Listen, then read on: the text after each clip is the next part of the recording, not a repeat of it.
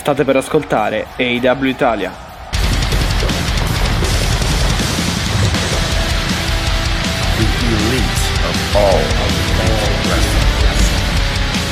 L'elite del wrestling raccontata ogni settimana per voi.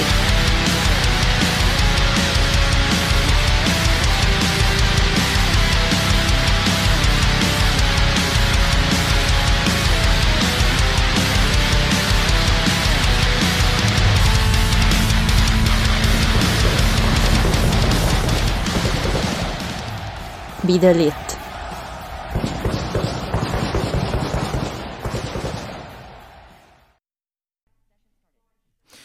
E benvenuti in un nuovo episodio del podcast AEW Italia, puntata numero 122. È Mattia che vi parla, come c'è Alessia che vado subito a salutare. Ciao!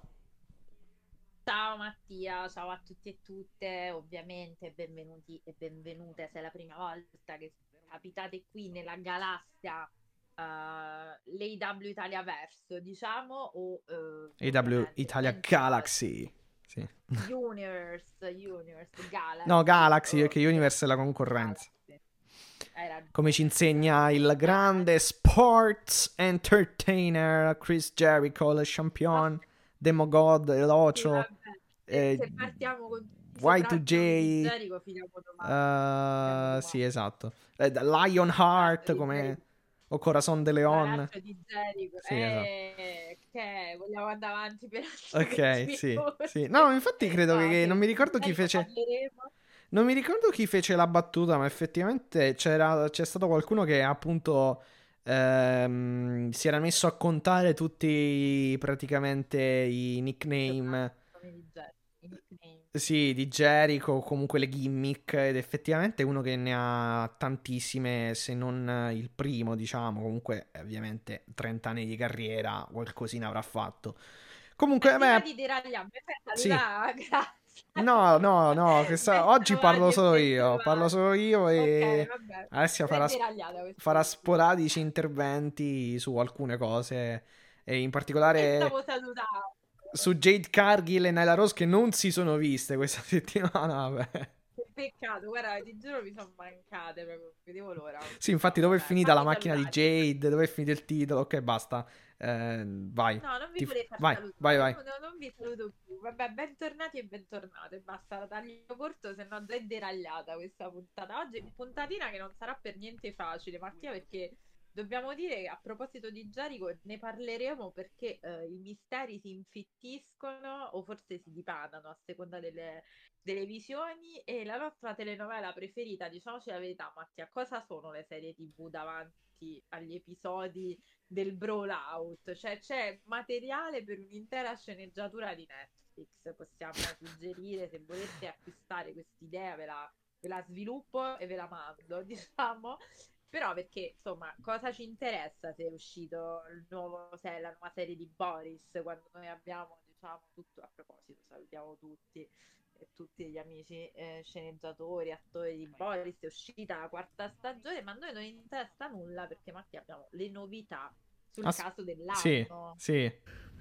No, aspetta, qual era? È una cagata! No, questo non è? Non mi ricordo, sinceramente. Ah no, eccolo! Perché a noi la qualità ci ha rotto il cazzo! Ecco, a posto. Esatto, però in questo caso il gossip dovrebbe essere, perché abbiamo tanta carne al fuoco.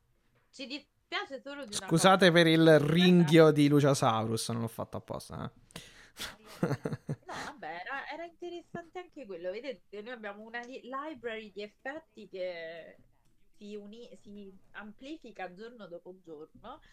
Detto questo, Matti, insomma, ci dispiace, almeno a me dispiace solo di una cosa, di aver registrato Inside Elite, che trovate la puntata numero 6 su wrestling.com, in tutte le sue declinazioni. Ho visto che c'è anche su YouTube, Matti, quindi non l'avevamo detto l'altra volta, ma ve lo diciamo se volete andare ad ascoltare. Sì, è vero, ci siamo dimenticati. Ce lo siamo dimenticati, ma c'è. Purtroppo siamo arrivati giusto un attimo prima dello scoppio di queste nuove rivelazioni. Cioè, tipo, aspetta, ti fermo perché Credo che il microfono non sia attivo il tuo, probabilmente ti stai mi arrivi, credo, con l'ambientale, può essere? Vediamo. Ah, ok, adesso sì, adesso no. Sì. Adesso ti spiego, mi si è spostato okay, l'archetto okay. verso perfetto. Arrivavo infatti, lontana perché s'era infatti s'era adesso ti sento molto più vicina, perfetto, vai. Ottimo, scusate, era questione di archetto, questione di architetture dei microfoni. No, ripeto, mi dispiace non essere riuscita a cogliere la CM Punk side della storia, perché quando abbiamo registrato Inside Elite avevamo solo la parte relativa all'Elite proprio vera e propria, quindi a Bucks e Kenny Omega, tant'è che abbiamo detto, Mattia, proprio che Punk si era chiuso in un silenzio tombale. Neanche a chiudere la registrazione in serata sono iniziate a uscire le nuove indiscrezioni, sì. Quindi ormai noi non facciamo più i W Italia, ma facciamo Brawlout Italia, nel senso che sì, ogni nostra puntata inizia con un nuovo capitolo della vicenda. Sì, esatto, è diventata una saga. Con noi non perderete neanche un secondo della saga. Anche perché poi ogni volta vi facciamo il recap precedente, sì, esatto, quindi voglio dire. Esatto. Cosa mai sarà, o meglio, cosa mai è venuto fuori, ecco, cosa mai di nuovo, sì, esatto, cosa mai di nuovo è successo, il Brawlout, pare che arrivino, insomma, delle dei nuovi elementi piuttosto controversi, possiamo dirlo, piuttosto controversi e piuttosto provenienti comunque dalla direzione Chicago, Illinois, insomma, quindi ma anche perché, Mattia, l'abbiamo detto, manco a farla apposta, noi in Inside Elite abbiamo detto: guardate, Punk si è chiuso in un silenzio, sì, nessuno tombale. non parla Punk, non parla Tony Khan, non parla Elite, non parla nessuno. Boom, hanno parlato tutti la sera, diciamo, la sera. Proprio che abbiamo chiuso il microfono, è una storia così, tempismo perfetto, direi. Tra l'altro poi la stessa scusami, tra l'altro la stessa notte, la stessa sera, anzi direi più notte italiana, tra le 2 e le 4 del mattino, nella puntata di Dynamite c'è stato anche un elemento relativo a... E ne parleremo. Esatto, all'Elite, o comunque. Esatto, sì. E ne parleremo. Vai. Perché comunque io ho anche delle altre cose da dire, sinceramente, delle altre reference da fare, devo essere sincera e onesta. Ricordo, tanto per fare questo piccolo spunto e appunto di colore, che il 26 ottobre è stato il anno di Phil Brooks. A proposito, sì. Punk.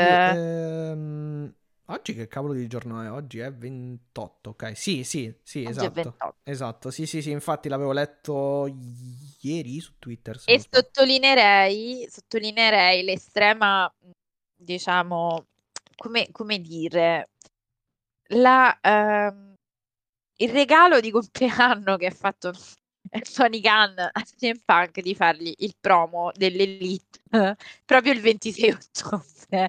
Cioè c'è del genio e sregolatezza in tutto questo, ma ne parleremo, abbiamo tempo per parlarne, perché sì, Mattia, esatto. Però dobbiamo tornare seri, per quanto poi a un certo punto in questa vicenda veramente mi sono persa anch'io, quindi non... Sì, diciamo che dovevano rimanere ormai. Diciamo che sarebbero dovuti rimanere i protagonisti seri, mettiamola così, però... Esatto, però ormai si è deragliato esattamente come questa puntata, e quindi dobbiamo seguire questo treno che deraglia velocemente. Finalmente... dai microfoni, in realtà per bocca di Meltzer, che ci riporta delle voci che derivano dal punk camp, quindi dal lato punk della vicenda, si è avuto un po' almeno il suo pensiero. A onor del vero, Mattia, allora, prima di tutto un dato certo è che queste investigazioni, queste third party investigation sono finite, mi sembra, o comunque sono stato molto avanzato, sì. perché mi sembra che stiano delineando, diciamo, tutte le situazioni. Quindi questo è un dato che quantomeno possiamo dare per assodato, così come un altro dato assodato, scusate l'assonanza, è il licenziamento di Ace Steel. Restava ovviamente da capire e la parte dell'Elite, su cui non torno perché appunto Inside the Elite, sesta puntata, lo diciamo già, ci torneremo sporadicamente, ma restava fuori soprattutto lato Punk della cosa, cioè la sua opinione sulla vicenda. Senza volerlo giustificare, però una cosa c'è da dirla, probabilmente questo è solo un altro dato certo, è che Tony Khan le abbia chiesto di remain quiet, quindi non voglio giustificarlo, però probabilmente lui ha consentito a non parlare pubblicamente della vicenda fino a che, diciamo, le cose a bocce ferme, mettiamola, fino alle bocce ferme, sì, mettiamola così. Quindi è chiaro che comunque non è un brutto segnale alla fin fine come cosa. Infatti, assolutamente sì, ma infatti io ho una mia opinione su questa cosa e la diremo alla fine. Sono però usciti dei leaks sull'opinione di Punk sulla cosa che riguardano Larry. Larry è il cane di Punk. Ah, Matti, ce la vuoi ricostruire tu la vicenda o parto io per tutta la mia tirata inenarrabile? Dimmi, cioè, sollevami da questa. Vabbè, allora molto rapidamente, sì, tanto poi te la faccio fare lo stesso la tirata e la cosa. Sì. Comunque, esatto.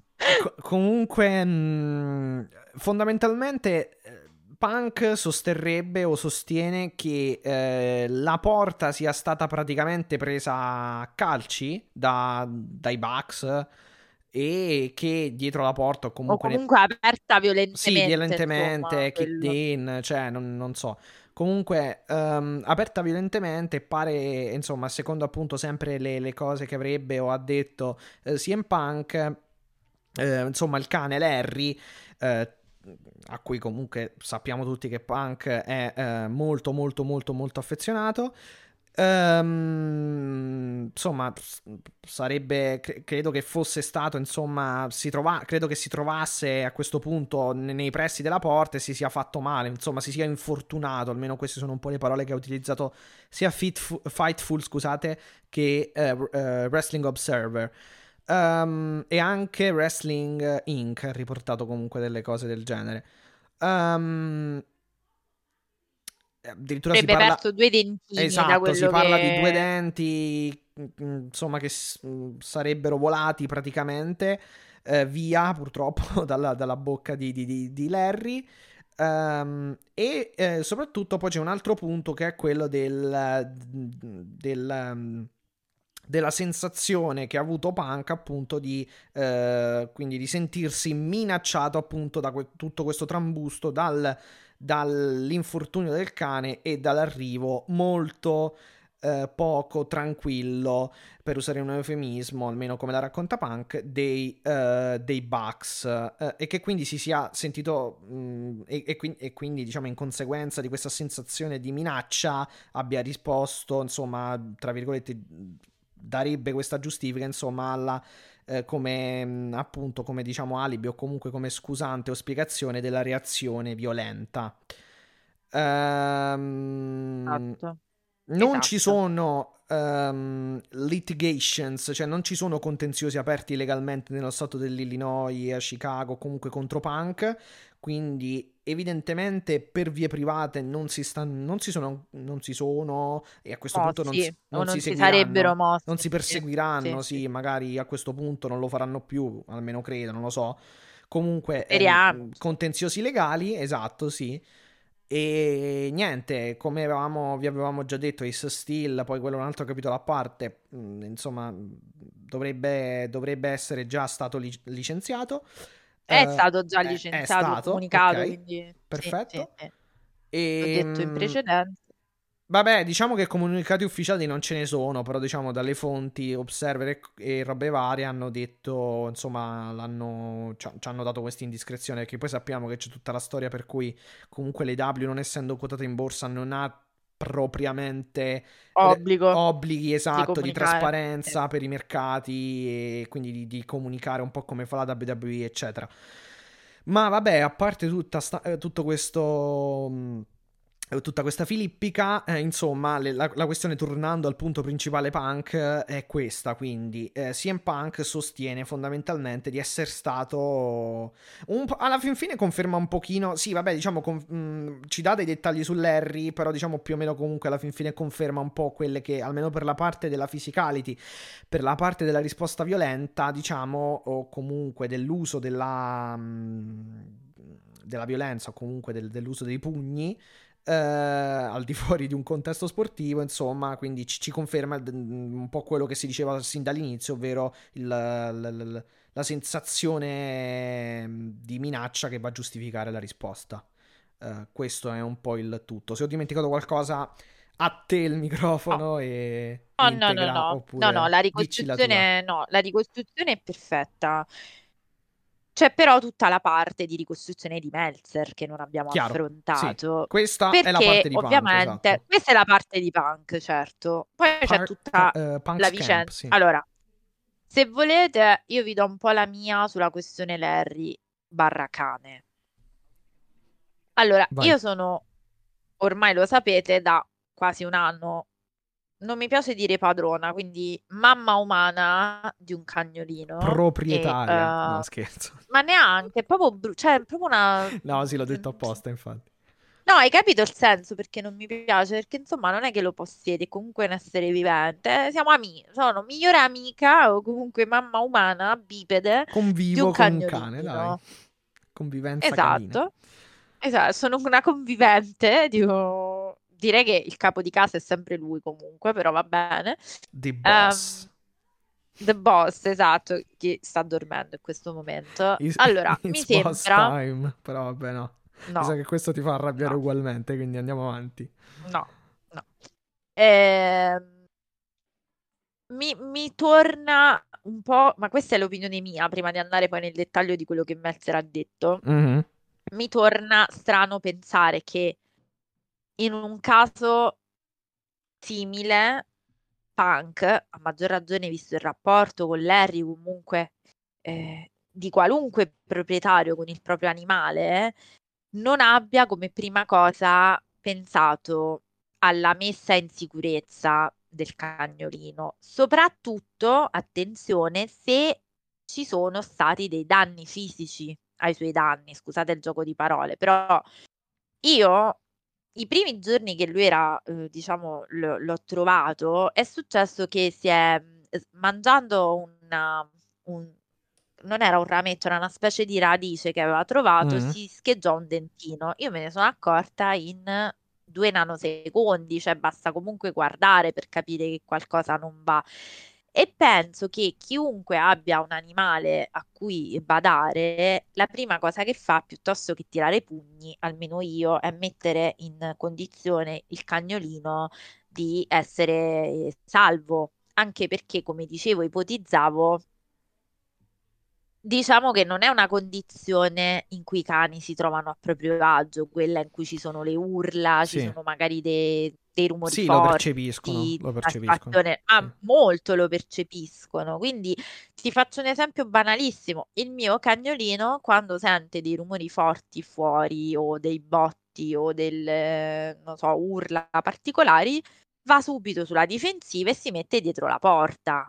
Quindi, cioè, loro lo percepì, non è che sono dei peluche. Se ci fate caso, certo. Insomma, gli animali, comunque i cani, di solito, appena percepiscono qualsiasi suono, praticamente drizzano, usiamo questo termine, le orecchie, insomma, per mettersi appunto in ascolto e per capire cosa sta succedendo. Quindi... No, ma poi, a parte capire, ma poi le situazioni... concitate, emettono su di giri, cioè è normale, chiaro. Pare che infatti sia confermato, come ipotizzavo io, che Larry abbaiava molto, perché sono comunque condizioni in cui non è che l'animale vive bene, cioè in natura non è che esistono le risse intorno a loro, capisci? Quindi chiaramente sono sempre degli stress forti a livello emotivo. Chiaro.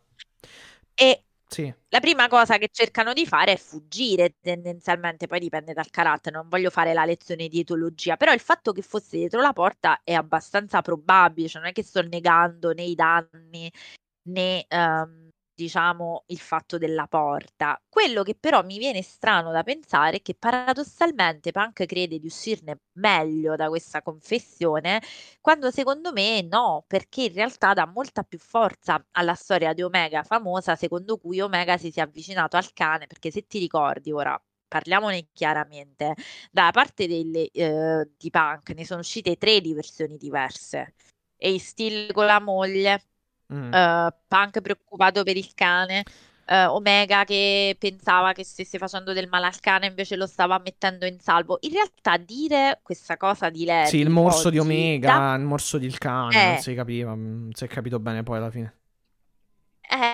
Il fatto di diciamo dire questa cosa mette molto, aggiunge molta realtà alla versione di Omega che lo prende, lo vede un po' in difficoltà e lo mette in salvo. E qua arrivo al perché secondo me questa cosa, non dico che non sia accaduta, ma mi sembra un po' un'operazione di ripulitura immagine, perché questa cosa, se veramente fosse così, Mattia, vuol dire che tu la devi dire il giorno dopo, devi dire: guardate che siete stati dei pezzi di palta, perché mi avete attaccato il cane, cioè comunque avete fatto male al cane. Invece questa cosa dei dentini di Larry pare sia stata scoperta dopo una visita veterinaria che era già in calendario, cioè era già in agenda di Punk e di Larry. Quindi, cioè, se tu sei veramente così preoccupato e ci vedi rosso così tanto perché il cane, cioè, si è fatto male, non hai, no, proprio ti assicuro, almeno dal mio punto di vista, non ci pensi minimamente a metterti a, cioè la prima cosa è gli presti soccorso, è il tuo cane. Sì, anche perché, cioè, io penso che me ne fregherei pure delle bombe se ci fosse lui che comunque sta male. Sì, un po' come, esatto, un po' come la stessa storia di Ace Steel, che ha lanciato la sedia o comunque ha fatto determinate cose per salvare la moglie, cioè per proteggere la moglie, perché era lì presente. È un po' la stessa, esatto, è un po' la stessa dinamica, cioè se tu hai tua moglie e la vuoi mettere in salvo, la prendi, la porti da un'altra parte, non è che ti metti a, come si suol dire, non ti metti a soffiare sul fuoco, lo cerchi di spegnere o cerchi di non bruciarti, più che altro. Perché un altro aspetto, tornando sulla faccenda di Larry, del cane, comunque sì, sicuramente credo che Punk abbia davvero un grande legame e sia molto affezionato al cane, anche perché comunque sulle felpe ha la sua foto, ha la sua scritta, certo, quindi ma questo non è una cosa, ha fatto un documentario sulla sua no, con tutto il rispetto, non voglio dire che tutti gli altri che hanno un cane, diciamo, non hanno interesse verso di esso, però diciamo che Punk effettivamente mostra apertamente un grande interesse che comunque non è comune. Io penso che nel roster AEW ci siano magari tante altre persone che hanno il cane, però non è che si mettono la foto del cane dietro la felpa o la scritta davanti la felpa, ecco. Però lì è anche, molto, se non sbaglio, diciamo, anche credo quindi... Sì, del suo cane precedente, sì, okay, di Colli. Okay. Ah, ok. Sì. Vabbè, comunque, insomma, sì. No, però la questione non è manco questa, perché tu puoi non avere la felpa, però essere il padrone più bravo del mondo. Io penso una cosa. No, una cosa che volevo dire: il termine che è stato utilizzato per i denti del cane sarebbe knocked out, quindi il cane, teoricamente, se gli volano via la botta, se gli volano via 2 denti, il dolore lo sente, quindi si sarebbe lamentato. Ma sì, ma quello sicuramente se è accaduto, esatto. Ma io non voglio mettere in discussione che magari sia successo, però mi sembra francamente folle il pensare che tu c'hai il cane che si lamenta per il male che sta così, e tu cioè, io penso a prendermi il cane e portarmelo via.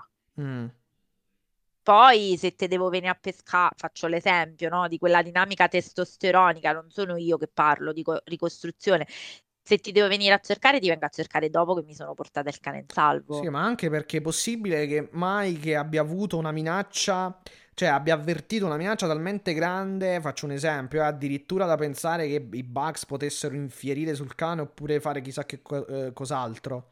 Cioè, mai possibile. Io poi non li conosco, discorso, non li conosco i Bucks personalmente, però boh. Il fatto che... poi c'è anche questo discorso, come dicevi tu. Poi c'è la variabile di Megha Parek, del legale dell'AEW, che comunque butterebbe giù tutto il castello di Punk alla fin fine.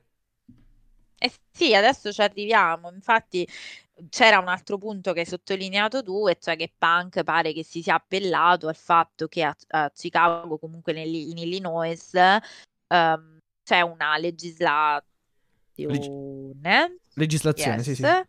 Esatto, mi sta venendo legislatura, no, cioè la legislazione che prevede la legittima difesa, un po' adesso come dicevamo noi, la Castle Doctrine, sì. Castle Doctrine, esatto, che prevede, diciamo, che puoi rispondere in maniera anche fisica alle tue minacce. Con la forza, sì, ok, io questo non voglio... Vabbè, l'America è tutta una cosa molto diversa rispetto a noi in merito a questa... No, ma io poi non voglio entrare su questa cosa perché io non sono una giurista, quindi vado un po' a senso. Ripeto, mi sembra, a prescindere Larry, non Larry, mi sembra veramente, francamente, stranissimo che tutto questo accada, cioè questo parapiglia esagerato... con Larry di mezzo accada con una legale delle AEW davanti, ma cioè, sinceramente, già solo questo mi sembra con tutto il rispetto anche, scusate il gioco di parole, con tutto il rispetto mi sembra anche poco rispettoso o irrispettoso parlare addirittura di legittima difesa, minacce e altre cose in una situazione comunque di questo genere, cioè non voglio minimizzare, però voglio dire, cioè sei in un business che comunque tu conosci bene, Punk, perché comunque ci sei dentro da tanti anni, comunque è un anno che sei in quello spogliatoio, determinate persone penso che tu l'abbia iniziate a conoscere, a comprendere, poi si sa che c'è sempre l'elemento di irrazionalità e le persone, diciamo, difficilmente le si conosce fino in fondo. Però voglio dire, cioè, mi sembra un po' esagerato che addirittura ci sia stata questa percezione così decuplicata, non so come dire, amplificata. Cioè, mi pare un po' assurda come cosa, cioè addirittura di mettere in mezzo la minaccia, la difesa legittima. Esatto, so. E infatti adesso arriviamo a quello che una fonte di Dave Meltzer, sì, che non è assimilabile come nessuna delle parti in causa, né dal punto di vista dell'elite e né dal punto di vista di Punk, e questa cosa, diciamo, che sta facendo speculare molti su internet, Mattia, perché pare che sia MJF, cioè pare, giri il nome, che MJF sia stato il grande testimone poi oculare di questa cosa, che chiaramente non era né dalla parte dell'elite né dalla parte di Punk. Quindi un po' sì, ha se avuto ti ricordi, questo peso. A pochi giorni dopo il tutto, comunque 2 settimane, una settimana quant'era, dopo l'accaduto uscì proprio la notizia che dentro lo spogliatoio era presente MJF, erano presenti MJF e la legale, la capo legale praticamente dell'AEW. Del team legale dell'AEW. O dei Jaguars. E infatti vengo a spiegare, e leggo, è un bel thread di recap di questa cosa. Vai. E Matti, facciamo così, lo traduco letteralmente, quindi aiutami okay, se mi dimentico, diciamo, qualcosa. Allora, nella puntata della newsletter dell'Observer di questa settimana, Meltzer ha scritto un sacco su questa situazione di CM Punk. Poi arriveremo a Jericho, perché ricordatevi che c'è anche la variabile Jericho in tutto questo. Una fonte, scrive Meltzer, questa fonte, vabbè, ripeto, sono speculazioni, l'ha giustamente e chiaramente tenuta nascosta, afferma: la storia del cane è una bugia completa. Quando stava succedendo la rissa, nel mentre in cui stava succedendo la rissa, Punk era uno psico totale, cioè era totalmente uscito di testa, vado a tradurre meglio, e non gliene importava, e non, diciamo, scrive proprio couldn't care less about the dog, cioè non gli poteva importare proprio di meno del cane. Sì, Kenny ha preso il cane. Non gliene poteva fregar di meno, in italiano, diciamo. Fregar di meno, esatto. Kenny ha preso il cane per salvarlo dall'essere appunto ferito, o comunque dalle problematiche che poteva riscontrare, e l'ha dato a Megha. Quindi pare che Megha Parek a un certo punto avesse questo povero Larry, che io mi chiedo che cosa te lo porti a fare, cioè, va bene comunque. Vabbè dai, quello è il minimo. Vabbè, quello è una domanda mia, nel senso... Sì. Ok. E Megha stava tenendo il cane, ovviamente ripeto, è una traduzione letterale, urlando a Punk di smettere. Punk non ha nemmeno notato, even register, che il suo baby, chiaramente, stava venendo, diciamo, tenuto da una sconosciuta nel bel mezzo di questa rissa. Sì. Questa cosa non l'ha fatto fermare di un passo, arretrare di un passo, fondamentalmente. E quindi una persona vicina all'Elite invece afferma che è una completely made up, quindi è una storia totalmente inventata, sta perdendo, diciamo, cioè intende Punk, sta perdendo nel corso dell'investigazione, cioè, o meglio, sta chiaramente venendo fuori che la sua versione non è quella corretta e quindi è disperato, cioè sta facendo un tentativo, diciamo, secondo questa fonte vicina all'Elite, di ripulitura della sua immagine. Ci sono state molte settimane di questa lunga investigation, e questo non è stato portato fuori prima. Queste sono le parole letterali di questa fonte. Sì. E la persona, diciamo, questa stessa persona, aspetta, it's so happened to be mentioned the moment there was news. E questa cosa accade proprio nel momento in cui sono venute fuori le voci sul ritorno, diciamo, del possibile ritorno dei Bucks e di Omega. Quindi sostanzialmente questa fonte dice: questa cosa, se fosse vera, sarebbe venuta fuori come prima cosa, perché, come dicevi tu a microfoni spenti, Mattia, posso affermarlo, tu hai detto vabbè, se questa cosa è vera, chiaramente, cioè, è più comprensibile che uno possa scattare, proprio perché cavolo, mi hai fatto male al cane, cioè, anzi, è una cosa che più o meno ti salva, cioè ti mette nella posizione di essere quantomeno più empatizzare con te, esatto, mettiamola così, sì, perché stavi difendendo il cane. Inoltre questa fonte aggiunge qualcosa a proposito della fantomatica moglie di Ace Steel, la quale dice: non hanno mai parlato, addirittura, da che era la testimone chiave per cui sarebbe successo tutto questo macello, perché Ace Steel ha tirato questa sedia perché la moglie si sentiva minacciata.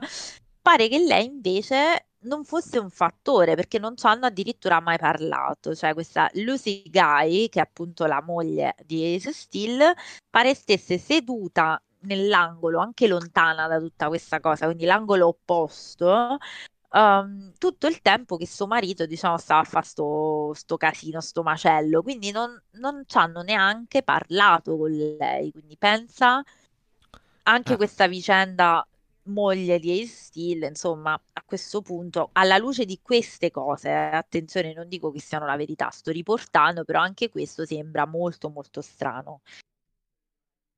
C'è un altro fattore, Mattia, e qua questa è la ricostruzione di Meltzer di quella sera. Adesso entriamo nel fattore premeditazione. Bene, io credo di aver parlato da sola per una decina di minuti, però niente, tutto a posto, riprendo tutto il ragionamento, Mattia, perché sì, avevo spiegato, esatto, sì, e fatto un recap sul fattore premeditazione, cioè qual è la tua opinione su quanto questo fosse diciamo premeditato, o quantomeno il rant, diciamo, della premeditazione da parte di Punk nella questione media scrum. Su questo ci tengo a sapere la tua opinione, perché io poi ho la mia e Meltzer poi in un certo qual modo fa anche luce su questo. Non lo so, sinceramente, io perché la cosa, diciamo, rischia di essere poi tutta una grossa speculazione, però non lo so, è probabile a questo punto, non lo so. Non so che dirti. L'unica cosa è che effettivamente una cosa che volevo dire è che comunque Il fatto che venga detto che Punk fosse comunque fuori di sé durante, poi nello spogliatoio, testimonia e allo stesso tempo si rivela essere comunque un filo conduttore poi di quello che è successo nella conferenza stampa, perché obiettivamente Punk era un po' tarantolato. Poi sai, lì per lì uno pensa che fosse chiaramente un promo, che fosse insomma fatto anche un po' apposta, l'essere pieno di sé eccetera, o comunque più del normale. Però invece poi effettivamente già dalla conferenza un po' di roba l'ha iniziata, cioè si è iniziata a vedere alla fin fine col senno di poi. Comunque per la premeditazione, scusate, credo che non lo so, le indiscrezioni effettivamente che adesso magari andrai comunque a enumerare, ci potrebbero far propendere proprio per questa cosa. Parlo della questione di Jericho e del resto. Allora, andiamo un attimo a quest'altro punto. Perché Matti? Allora, qua ci viene in aiuto anche Fightful, perché parla di Jericho, quindi finalmente viene tirato fuori il nome di Chris Jericho, cioè non finalmente, come uno dei protagonisti di quella serata. Fino adesso, devo dire, non se n'era molto parlato, cioè non era venuto fuori fondamentalmente. Invece pare, ovviamente da ricostruzioni, quindi non siamo certissimi, che si sia avvicinato a Punk dopo quello che era successo, quindi backstage fight, il media scrum, e gli abbia detto: tu sei un cancro per lo spogliatoio e nessuno ti vuole qui. Queste sono state, pare, le parole di Jericho. Andiamo bene. Al che nessuno si ricorda cosa, diciamo, è stato risposto a Jericho da parte di Punk, e nessuno è in grado di ricostruire almeno parola per parola, verbatim, cioè quindi in maniera letterale. Però pare che la risposta di Punk sia stata, infatti, non è il mio business, cioè, perché Jericho gli ha detto non sei parte di questo business, non ci sai stare, e Punk gli abbia risposto: infatti me ne vado, non è il mio business, non ci voglio stare. Adesso probabilmente sto colorando io, però è da come mi ricordo di aver letto. Diciamo in ogni caso il senso era sì, diciamo, non voglio stare qui, ecco. Sì, diciamo che il rimprovero ci sta, forse poi se effettivamente ha letteralmente usato quelle parole, comunque magari anche Jericho non è che abbia fatto la cosa più giusta del mondo, questo se fosse vero. Dici il rimprovero di Jericho? No, vabbè, dire a una persona se il cancro dello spogliatoio e queste cose qua non è bello comunque, chi indipendentemente da chi esso sono sia, d'accordo. Sono d'accordo, non è una cosa da dire. Non è una cosa da dire. Però allo stato attuale puoi rimproverare, fatti, puoi fare la ramanzina, però non sono d'accordo. Non puoi utilizzare quel termine, dai. Esatto, secondo me. Chiaro evidente che e mi meraviglia come cosa. Tra Jericho e Punk non scorre a buon sangue proprio a livello personale, hanno dei trascorsi anche di, diciamo, beef su Twitter, insomma, vabbè, non è difficile, diciamo, capirlo, sia perché Jericho è fumantino, ma lo è anche Punk, quindi tra queste due teste calde non è difficile pensare che comunque ci sia stato un incendio prima o poi. Però è anche vero, Mattia, che nel caso di Jericho è quello che è andato dopo in conferenza a tranquillizzare o comunque cercare di placare un po' gli animi, e poi le sue azioni hanno parlato per sé, hanno parlato per lui, perché voglio dire è stato lui che si è messo la compagnia sulle spalle insieme a Jon Moxley e Bryan Danielson poi in quel famoso meeting dei talenti, e ben pochi hanno da dire sul comportamento di Jericho nello spogliatoio, quindi questo è anche un altro fatto, questo lo dobbiamo, per carità, dei fatti. Però le parole che pare siano state usate non è che siano propriamente da uomo spogliatoio o comunque da buon essere umano in generale. Io non voglio esagerare, però obiettivamente, cioè, può essere anche la persona più spacca spogliatoio del mondo, Punk, però insomma andargli a dire una cosa del genere, cioè glielo dici in modo un po' più, cioè con termini al contempo e allo stesso tempo forti, però non diciamo di quell'intensità, ecco, mettiamola così. Sono d'accordo con te. Questo mi fa un po' pensare però che... Perché, allora scusami, diciamo... che questa cosa, se ripeto, insomma, se è andata propriamente così, e beh, allora aggiungiamoci pure questa alla mala gestione, diciamo. Perché comunque, insomma... La volevo arrivare. Anche questo non è il modo di gestire, cioè... insomma... Vabbè, però poi... Qua, allora, nel senso, poi da un certo punto in poi mi sembra che sia diventato il Far West.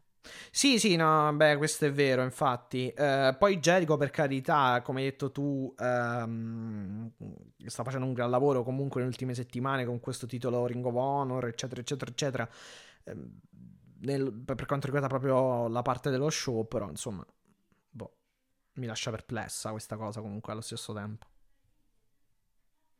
No, anche a me, però allora adesso senza volerci addentrare in dinamiche che noi non conosciamo, a me sembra che dopo un po' sia andato, cioè sia diventato proprio una specie di come dire, Far West, cioè tutti sì, ce l'hanno con tutti. Giustizialismo personale praticamente. Quasi. Insomma, di ognuno ha cercato di prendere individualmente la questione in mano, senza poi, anzi forse peggiorandola se le cose sono andate così.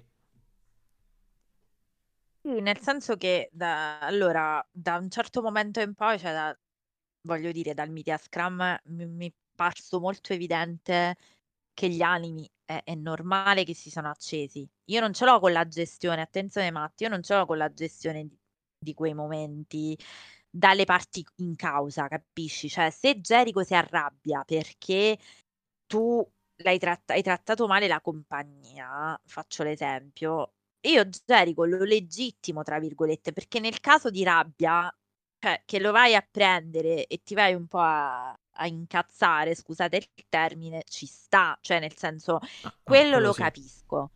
Quello che non capisco, cioè le parti in causa, io le capisco tutte, volendo, cioè no, questo non vuol dire che giustifico, però capisco sia la reazione di rabbia che se Punk ha fatto quell'uscita aveva le sue ragioni, quindi è chiaro, in questo caso ci vuole un polso saldo dal punto di vista di una persona terza, cioè chi si mette là e dice tu hai fatto una cavolata e voi altri vi siete comportati una schifezza.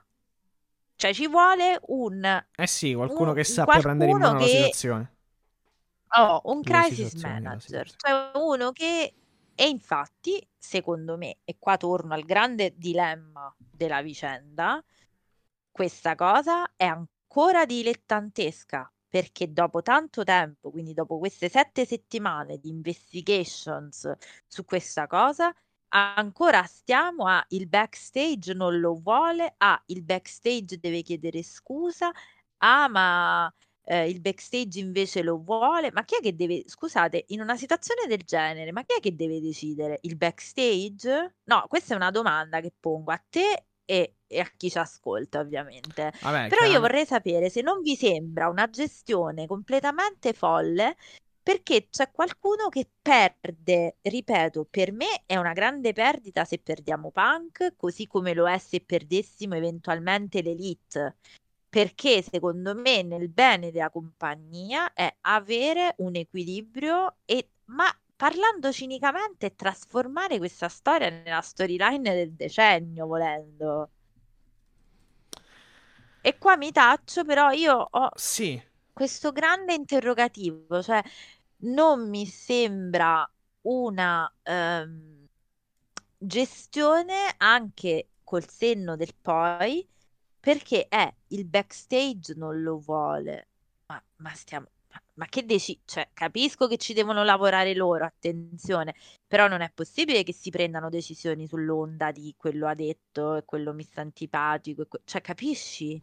Se è messa così, e voglio sperare di no, ma da come emerge sembra che siamo in balia dell'umore dello spogliatoio, ma non è una cosa che può essere fatta in una company che comunque ha l'obiettivo e l'ambizione di essere importante.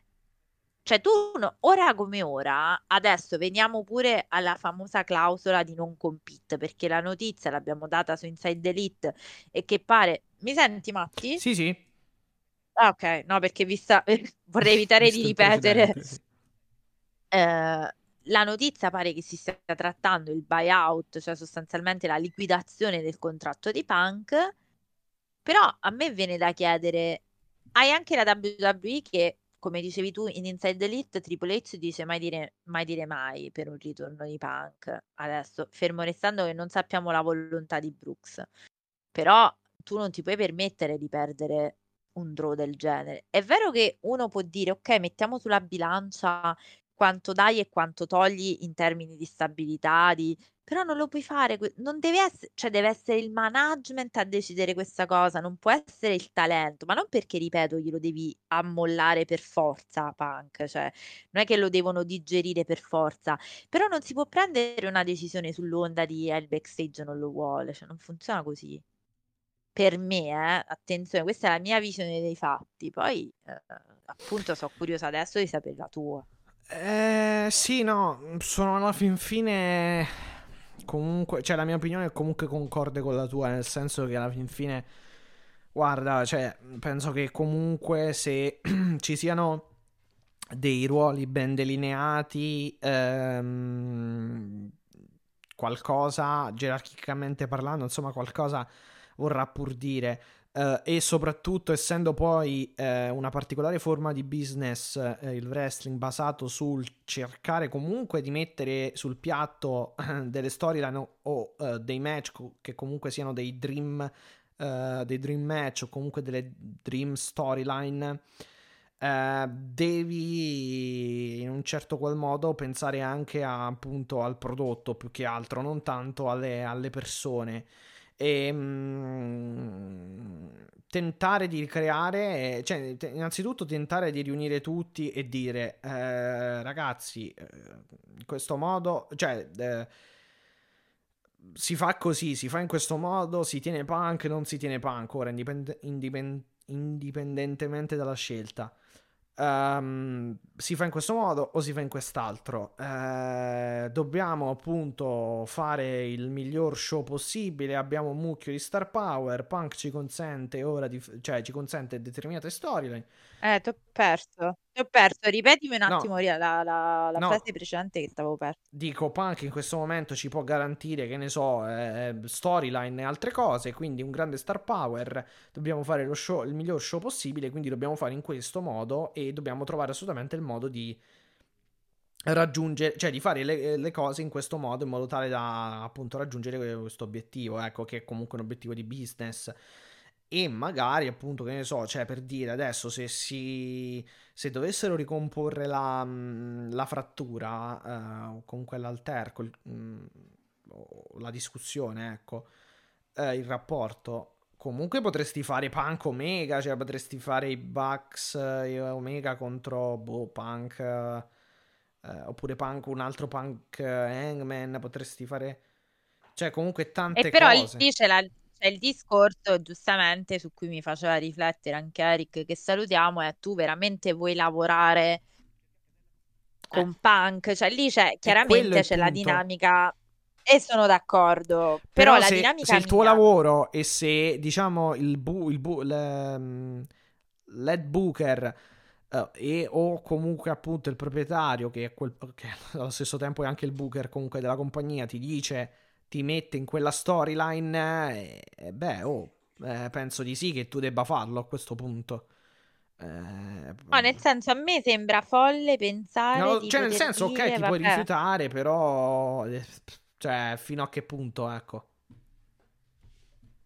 Cioè ora, nel senso, siccome secondo me qui in questa ci sta chi ha più margine di responsabilità, ma in questa storia non vedo santi particolari, diciamo, se non Hangman, che poverino non era neanche nel... cioè è stato tirato in causa in ogni modo e ha voluto uscirne proprio con una classe, cioè non stava neanche nell'edificio, quindi proprio poverino. Non vedo santi in questa vicenda. Io trovo folle che una compagnia possa prendere una decisione così sull'onda emotiva del no vabbè, ma adesso ci sta un po' antipatico. Vabbè, quello che dice, perché io me le ricordo, però io me le ricordo poi le interviste entusiaste su Punk di Britt Baker che dice vabbè, nessuno è insostituibile, però allora decidete, cioè, no, siccome tutti qua i wrestler sono piccioni, sono gabbiani, diceva qualcuno, e lo sappiamo che comunque si va su egoismi, su ego, su dinamiche di adesso mi stai simpatico, dopo mi stai antipatico, cioè io veramente vogliamo portare avanti una compagnia in base al polso dello spogliatoio? No, è una domanda, perché questo è il primo grande caso che trovi, lasciando stare lo spogliatoio, perché secondo me non è lo spogliatoio che deve guidare la compagnia, ma è la direzione principale generale o il presidente, quello che è. Allora, Tony Khan, però allo stesso tempo è anche vero che ci può essere comunque poi è anche vero che comunque si potrebbe si potrebbe configurare la situazione comunque della non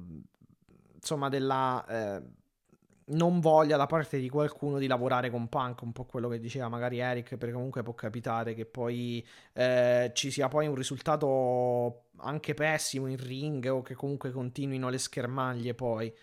Però io sono d'accordo, Matti, su questo, sono d'accordissimo. È un rischio in entrambe le situazioni, secondo me, in entrambi i casi, perché comunque se fai tornare, cioè se Punk continua con le W, considerando il personaggio e anche gli altri, ti prendi un rischio, perché potresti anche ricaderci o potrebbe succedere qualcos'altro. Se lo licenzi, sì, o comunque sì, negozi il buyout, comunque da un certo punto di vista è sempre un rischio, perché comunque fai andare via un draw enorme in termini di biglietti venduti, di pay-per-view venduti a livello mondiale, e di merchandising e di tutto il resto, insomma, e anche a livello qualitativo per lo show, per le narrative e per i match, e quindi in entrambi i casi è un grossissimo rischio, purtroppo. Però c'è poco da dire. È chiaro che la decisione la deve prendere la direzione, o comunque Tony Khan, cioè deve indicare lui adesso la direzione da imboccare, la strada da imboccare, non può farla chiaramente. Si può ascoltare lo spogliatoio, però insomma poi è lui che deve decidere. Ma al di là, vabbè, si può essere sentito sicuramente chiamato in causa, perché Punk non è stato gentile neanche con Tony Khan, imbarazzandolo in quel modo in pubblico. Detto questo, io penso che ci sono anche delle decisioni che vanno prese per business, in quanto stai facendo business, non stai facendo lo spettacolino, diciamo, del cortile di casa di Kenny Omega, ecco. Questo non vuole giustificare Punk, ma vuole dire che, siccome in questa situazione, lo ripeto 1000 volte, non vedo chi, diciamo, cioè chi ha più responsabilità, ma sostanzialmente nemmeno gli EVP si sono, diciamo, tanto prodigati per risolvere a monte questa questione prima del media scrum, cioè erano mesi che a questo punto, dal promo di Hangman famoso e incriminato, la questione Cabana, un'altra cosa di cui non si parla più perché era evidente che era solo la scintilla del falò, diciamo, sono passati mesi tra All Out e l'infortunio il primo infortunio di Punk, cioè sì, il post match di Hangman, cioè dal 25 di maggio, 26 di maggio. Cioè, che cosa avete fatto voi per risolvere questo? Adesso che dite che lo spogliatoio no, non lo sopportiamo, non lo vogliamo più, ma perché? Che cosa si è fatto concretamente? Cioè, non mi pare di aver avuto delle notizie su quanto è stato fatto per eventualmente risolvere delle divergenze, perché se no, allora, possiamo anche delle due l'una. O è stata fatta qualcosa e quindi c'erano delle problematiche e aveva ragione chi diceva che c'erano delle problematiche, oppure veramente Punk si è svegliato la mattina e ha deciso di fare questa cosa. Possiamo anche credere a quest'altra opzione, però francamente, cioè, io vedo una totale assenza di... Cioè, sono loro gli IVP, però. Capisci che ti voglio dire? Che è la cosa che dico sempre. Cioè, chi è che doveva qualcosa mettere la compagnia? È possibile... Cioè, qualcosa è possibile che ha portato, che è arrivato Moxley, Jericho e Danielson a fare sta cosa dopo? Cioè, dovevi arrivare a questo punto? È quello che mi chiedo io. Cioè, qualcosa che ha portato alla frizione tra le parti comunque c'è stata per forza, penso. Anche perché, ripeto, poi se dobbiamo stare dietro al polso dello spogliatoio, lo spogliatoio un giorno ti dice una cosa, perché, ripeto, me ne ricordo le interviste entusiaste di Britt Baker, e il giorno dopo ti dice che nessuno è imprescindibile, e allora però, cioè, non possiamo stare dietro a sta cosa quando quando c'è di mezzo un business. No, questo è poco ma sicuro. Quindi la domanda mia è ok, come ne usciamo? Adesso entriamo pure verso la puntata di Dynamite, entriamo proprio negli argomenti, Mattia, così a questo punto iniziamo a parlare anche di Dynamite, perché sennò la costa sarebbe lunghissima. La situazione è stracalda, secondo me ne usciranno, soprattutto in questi giorni ne usciranno di cose, insomma avremo da sentire parecchio, ecco. Sì. Allora vai, volevi partire da qualche punto particolare? No, partivo proprio da quello che avevi introdotto tu. Ah, ok. Quindi se vuoi puoi parlarne tu, cioè di questo video package in relazione all'Elite, fondamentalmente. Sì, che riprende alcuni momenti salienti, se non sbaglio anche se ho colto bene, anche la parte, diciamo, dell'intervista, quella post ritorno di Omega, un po' quella parte noi siamo qui, siamo come ci vedete, queste cose qui, poi comunque le cose più salienti insomma dell'Elite, e poi c'è questo video che praticamente si interrompe all'improvviso, ma è quasi tipo un'interferenza questo video package, cioè arriva così un po' all'improvviso, non è che venga annunciato prima e non viene proprio e non viene neanche commentato dopo. Infatti, e tra l'altro è un bel video, cioè anche abbastanza interessante dal punto di vista del concept. Sì. Perché che cosa succede fondamentalmente? Succede che tutti i membri dell'Elite, nei loro video appunto ripresi nei momenti salienti, vengono cancellati dal fuoco, e addirittura anche la E dell'AEW, quindi esatto. Teorie si sono scatenate, vabbè, ovviamente. Questo è sicuramente questa è una storyline che stanno prendendo da quello che è successo, secondo me. Secondo te, infatti, quella era la domanda. Secondo te doveva apparare questo video? Perché è chiaro, allora pare, Meltzer riporta che loro fossero nel backstage. Io ti dico, ho sperato fino in fondo che uscisse anche Brooks. Devo essere onesta, perché io francamente veder tornare l'Elite sono felicissima, per carità, però secondo me questa situazione si poteva e si doveva risolvere in un altro modo. Quindi io ho guardato la puntata sperando che tornassero tutti. Notizia è che l'Elite era nel backstage, quindi la mia domanda è: dove stanno andando a parare con questa storia, Matti? Perché tu dici è una storyline probabile, sono d'accordo, però ci tengo a sapere il tuo parere. No, sì, secondo me è una storyline, e questo fatto che comunque l'Elite sia scomparsa all'improvviso, perché comunque effettivamente è un po' così, narrativamente parlando dal punto di vista dello show, perché comunque non è stata data alcuna spiegazione, cioè il giorno, chiaro, sì. La puntata di Dynamite di Fallout, insomma la puntata del Fallout di Dynamite, quindi post Fallout, è cominciata con Tony Khan che con un breve video annunciava comunque il fatto che i titoli Trios e il titolo AEW fossero vacanti e che sarebbero stati poi riassegnati praticamente l'uno con un match immediatamente quella sera e l'altro i titoli Trios immediatamente quella sera e poi l'altro che è il titolo AEW del mondo sarebbe stato riassegnato insomma mediante un torneo come poi è stato fatto. Quindi narrativamente parlando l'Elite e Punk sono stati praticamente cancellati e quindi insomma stanno secondo me cercando in qualche modo di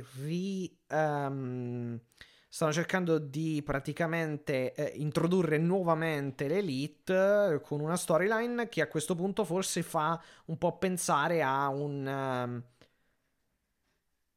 non lo so, magari un Elite Company 2 oppure un Elite sotto attacco, non lo so, perché rimuovere la E vuol dire quasi che è come se l'AEW non avesse bisogno dell'Elite, probabilmente, non so cosa vogliano intendere quindi come storia. Sì, vabbè, anche viceversa, cioè nel senso compagnia contro l'Elite, quindi stanno riportando screen, diciamo, queste frizioni, possibilissimo. Però c'è un punto, Matti, e qua io scusa te insisto, ci sta un altro che manca, a cui non hai dato spiegazione, e però l'hai fatto vedere come titolo a Rage.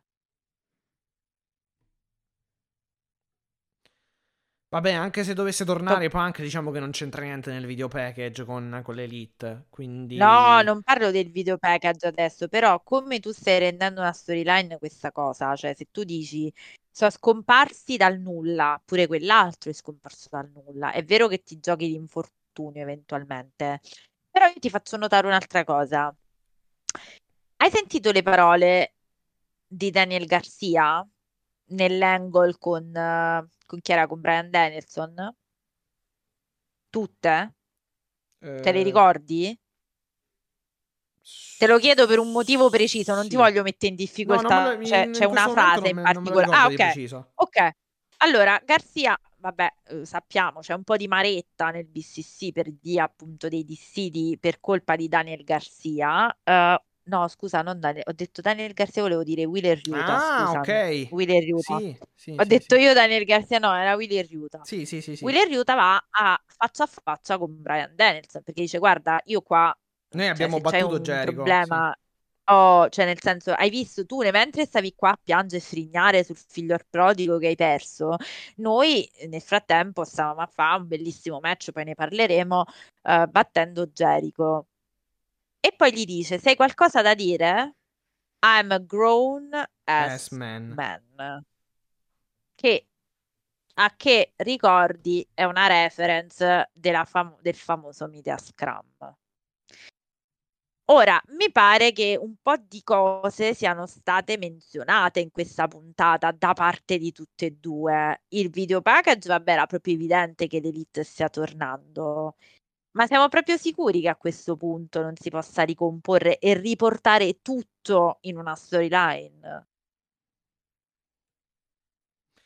Ma senti, nel senso, per me sì. Dici tu, ma che domande mi fai? Noi... Sì, certo. Non voglio, forse mi è uscita, diciamo, più polemica. No, ma c'era ragione, perché nel senso, per me va benissimo, il problema è loro, perché Punk, con l'Elite molto probabilmente insomma si sono già messi d'accordo, nel senso, adesso non so bene, comunque le cose sono state chiarite, evidentemente le indagini sono state fatte e sono più forse è più facile conciliare riconciliarsi allora con loro. Ti semplifico, però brutalizzo la Punk, domanda tanto di guadagnato, certo che sarebbe bello brutalizzo la domanda. Siamo sicuri che lui vada via sicuri, perché Meltzer ci dice che stanno trattando questo buyout, oppure questo inizio di storyline dell'Elite potrebbe significare anche...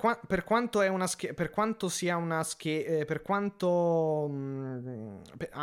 come è Punk, e quindi per il suo modo di essere una scheggia impazzita, cioè è difficile dirlo secondo me, cioè può essere un 50-50, è chiaro che poi le indiscrezioni dicono che sta negoziando il buyout, quindi ci fanno propendere più per una percentuale alta nel dire che se ne andrà, però non sono proprio sicuro, cioè vediamo come evolve la situazione, non sono sicuro che se ne andrà al 100%.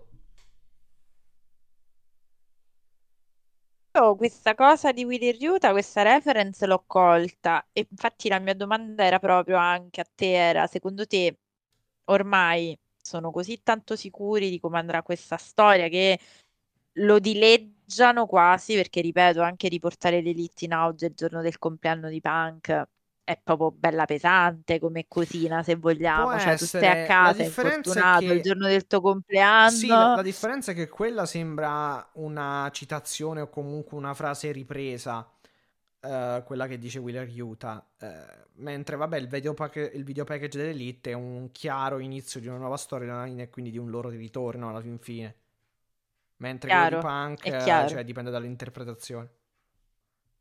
Vabbè, posso dire che io sto sperando che tornino sì, speriamo che ritornino tutti e quattro, insomma, il più presto possibile. Molto bene. Quindi chiudiamo questo grande capitolo entrando un po', ci siamo già di fatto entrati, perché l'opener di questa puntata, Mattia, è stato meraviglioso. Da un po' che non vedevamo un opener così bello, non so cosa ne pensi, però io me lo sono proprio goduto. Assolutamente, credo che Claudio Castagnoli e Wheeler Yuta abbiano fatto davvero un gran lavoro, ma in generale tutti quanti, e Claudio Castagnoli vabbè è sempre più straordinario sinceramente. No, ma tra l'altro ragazzi, ma che forma c'ha? Parliamo della forma, e guarda che per migliorare la forma fisica da quando era in WWE ce ne vuole. A me sembra veramente anche nello stato migliore di forma fisica di Claudio. Evidentemente anche mentale, diciamo. Cioè si sente comunque suono. Io lo vedo proprio bene, lo vedo... Sì, forse anche quello, cioè la felicità comunque è uno degli act più caldi, se non il più caldo al momento. Cioè, sì. Sì, con questi ogni match è quasi un main event, sì, diciamo, con questi suoi uppercut, con questi suoi sollevamenti proprio di peso degli avversari, comunque è uno che assolutamente a cui assolutamente non si può rimanere come dire indifferenti, ecco. E tra l'altro poi il finale, visto che Claudio Castagnoli schiena Chris Jericho, ci apre quindi poi quella ci fa l'assist per riaffermare o per ritornare comunque sulla pista che avevamo un po' battuto alcune settimane fa, ovvero della possibilità comunque poi alla lunga di rivedere di rivedere un Castagnoli contro Jericho. Sì, È evidente, ma tu pensi che questa cosa porterà ancora a un altro passaggio di cintura? Beh, sì, alla lunga, anche se... Sì, alla lunga sì, penso. Alla lunga sì. Perché a me, per esempio, è venuto tanto in mente... anche se c'è sempre la questione di Danielson, anche comunque ha una disputa aperta con Jericho. Anche se... Dal segmento praticamente che tu citavi, nel quale appunto Wheeler Yuta fa pronuncia quella frase, quell'espressione, pare che comunque Danielson sarà più, diciamo, un attimo invischiato in faccende interne, tra l'altro, perché poi nel bel mezzo del battibecco arriva William Regal che dice: noi da persone grandi appunto ci dobbiamo sedere attorno ad un tavolo, o comunque metterci dentro una stanza e parlare e discutere di questa situazione. Ma perché arrivano quasi proprio quasi alle mani, nel senso che ci si mette anche appunto Castagnoli, Claudio di mezzo. E però a me tutta questa roba, allora secondo me la bellezza di questa storyline, che pure a noi sembrava affrettata, no? Quando poi Garcia aveva fatto il doppio gioco, subito ci eravamo lamentati da bravi criticoni, però la bellezza di questa storyline sta nei livelli. Adesso che c'è di mezzo Regal ed MJF, stai a vedere che William Regal si tira dentro Bryan Danielson con The Devil himself. Quanto la vedi quotata il tradimento di Regal al Blackpool?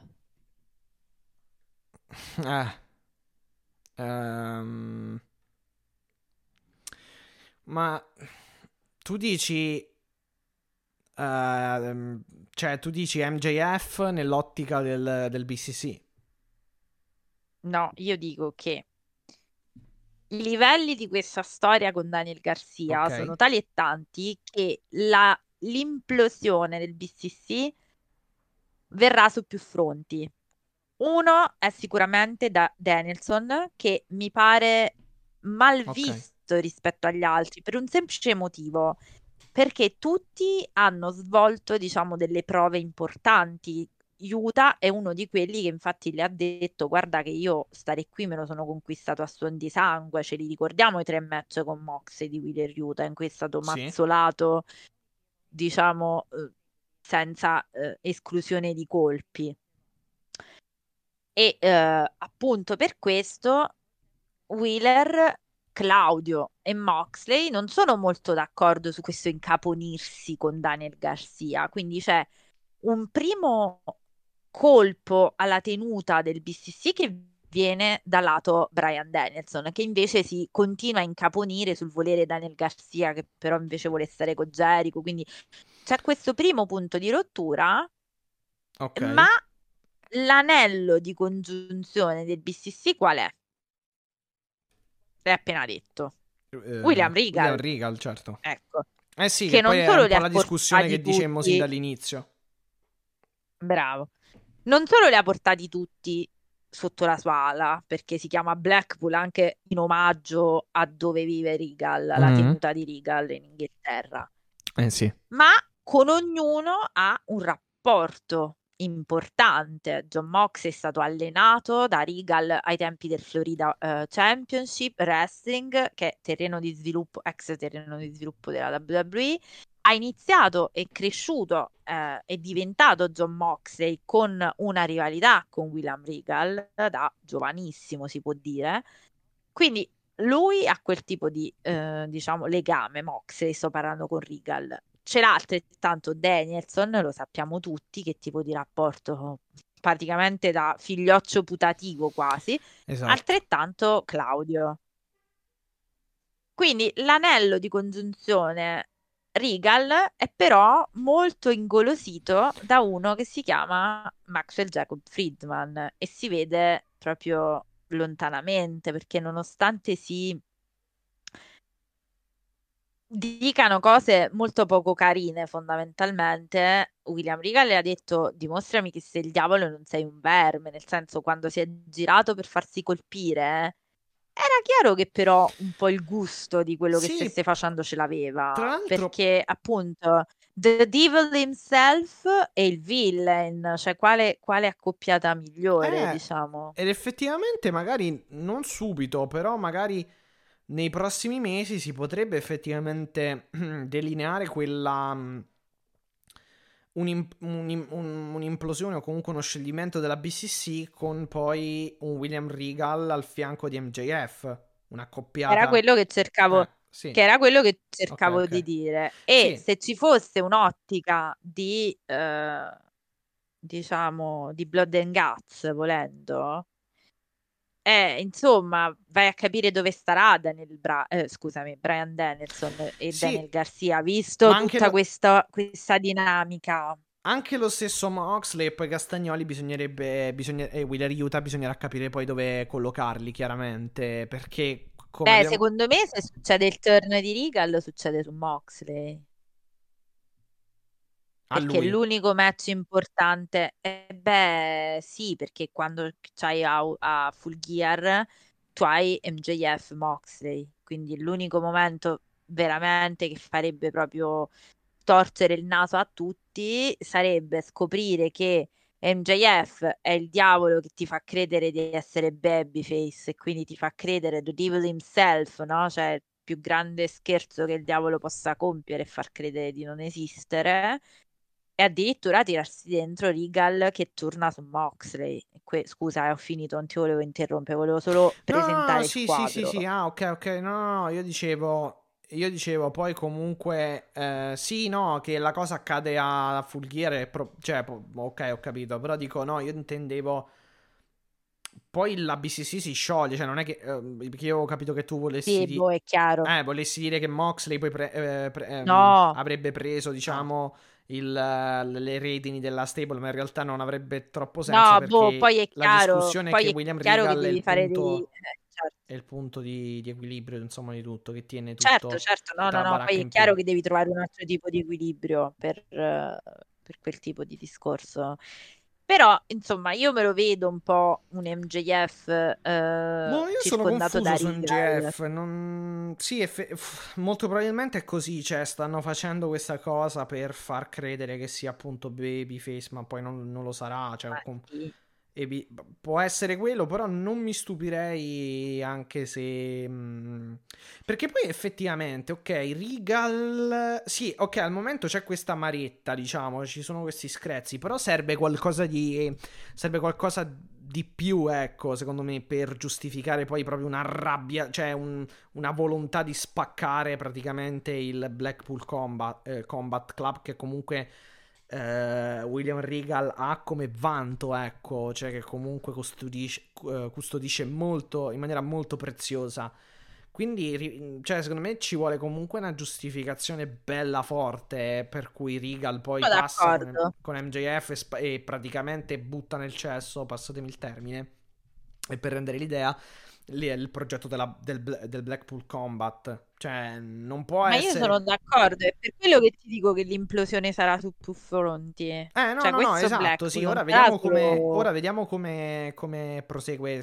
questa faccenda, perché al momento non ci sono proprio le basi, secondo me, per farlo, per giustificarlo, però più avanti sicuramente se le cose continuano. Adesso no, però bisognerà capire come si comporterà, scusate, Regal con Moxley a Full Gear, perché chi ci crede che MJF se lo guadagna veramente? Non ci crede nessuno che va in modo pulito MJF.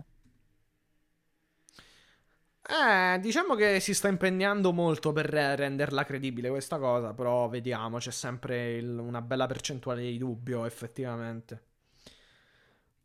Ecco, esatto. Cosa, scusa? No, ho detto esatto. Ah, sì, assolutamente. Vabbè, quindi abbiamo avuto questo opener dove praticamente Claudio Castagnoli e Wheeler Yuta hanno battuto Chris Jericho e Daniel Garcia con la neutralizer da parte di Claudio Castagnoli. Quindi vedremo. Jericho che si lamenta poi e sfida praticamente, lancia un open challenge praticamente un ex campione Ring of Honor. Ora vedremo chi si presenterà, pensa un po' se si presenta. E non c'è stato, in effetti sì. Ci ho pensato, ma è infortunato, quindi non potrebbe essere, però divertente, molto divertente. Anche lì molti hanno speculato, diciamo, sul nome dell'Arrowage, cioè di grossi cioè di grossi che non ci sono, che non abbiamo on screen, chi ci rimane alla fine, perché Danielson ce l'abbiamo. Allora, che non ha già affrontato qualcuno che non ha già affrontato Jericho, Danielson, perché non mi ricordo, c'è Joe, credo, però comunque ma Joe sarebbe interessantissimo, sarebbe assolutamente interessantissimo. Manca coso, a meno che aspetta, forse Nick Jackson. Ce l'ha avuto il titolo? Mhm. Sì. Oddio, Lui è stato mi pare. Non lo vediamo mai in singolo, però boh, sì, potrebbe essere. Però sai che bomba se torna così. Cioè, comunque è il ritorno del... Ah, quello sì, quello sì. Mi pare che Cabana non è stato ex RH champ. Sinceramente non lo so. No, mi pare di no, perché sennò sai che ridere.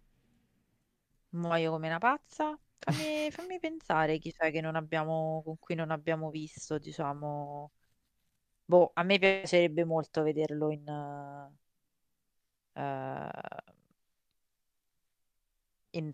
scusami, con Samoa Joe.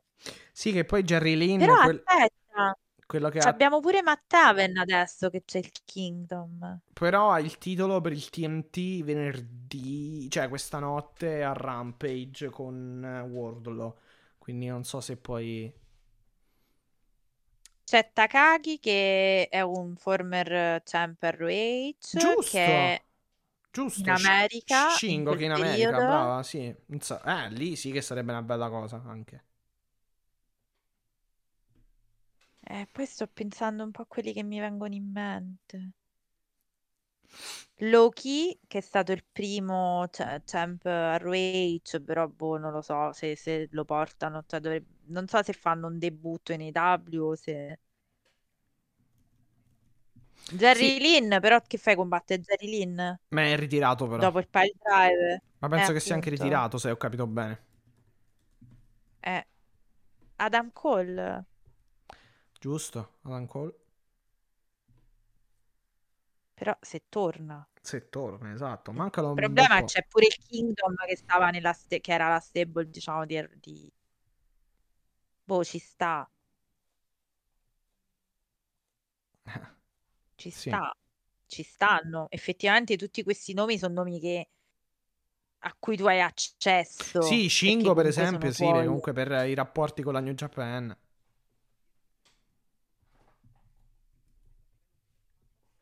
Sì.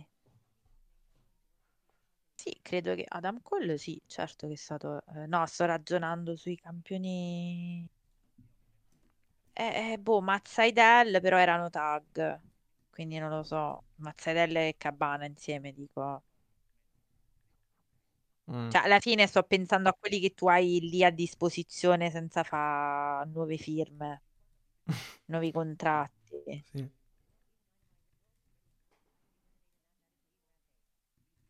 Taven, Nick Jackson, Sydal, se vuoi pensare ai cosi.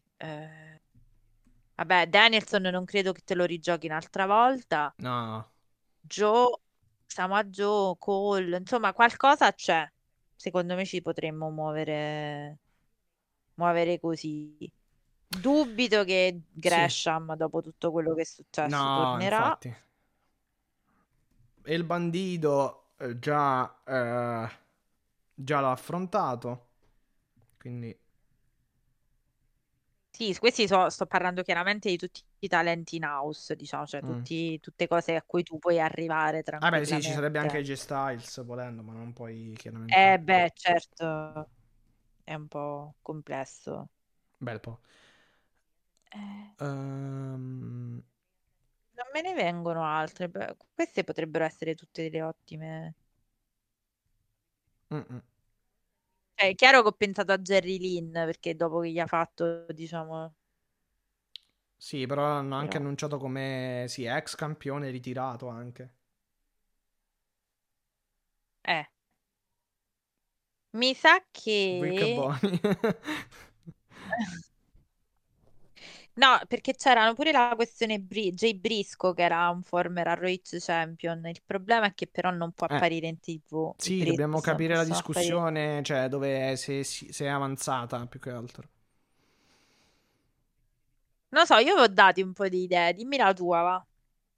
Non lo so, sinceramente, questi qui valgono anche per me, nel senso che mi hai dato un buon suggerimento. Shingo Takagi non sarebbe male, anche come star power, come match... Anche perché è un ex campione IWGP in New Japan, adesso in America, quindi insomma i rapporti con... Beh, sarebbe un bel match sicuramente. Ah, beh, poco ma sicuro. Comunque vedremo, lo scopriremo appunto nella prossima puntata di Dynamite. E abbiamo avuto poi come secondo match il match tra il tag team match tra Swerve and Our Glory e FTR, che è stato davvero un bel tag team match con in palio la title shot. Forse un finale che non rende giustizia, diciamo, alla bellezza del match, nel senso che chiaramente per questioni narrative di booking hanno dovuto praticamente far terminare il match in un certo modo, ovvero con il low blow di Swerve Strickland e praticamente con una vittoria piuttosto rubacchiata da parte di Swerve, del tag team Swerve e Our Glory. Quindi Strickland... Vabbè, perché secondo me lì poi, chiaro, si doveva consolidare la questione di Swerve come heel. Sì, secondo me ha senso comunque come booking. Non so adesso, se non ho letto se ci siano state delle lamentele, però alla fin fine cosa fai? Cioè, cosa ti permette di fare questa cosa? È una decisione che ti permette di consolidare la parte heel, quindi appunto Swerve, Strickland e Keith Lee. Ti consente di rimandare Keith Lee e Swerve Strickland contro gli Acclaimed. In questo modo fa il rematch, perché Strickland e Keith Lee, giustamente anche da un certo punto di vista, hanno più e più volte comunque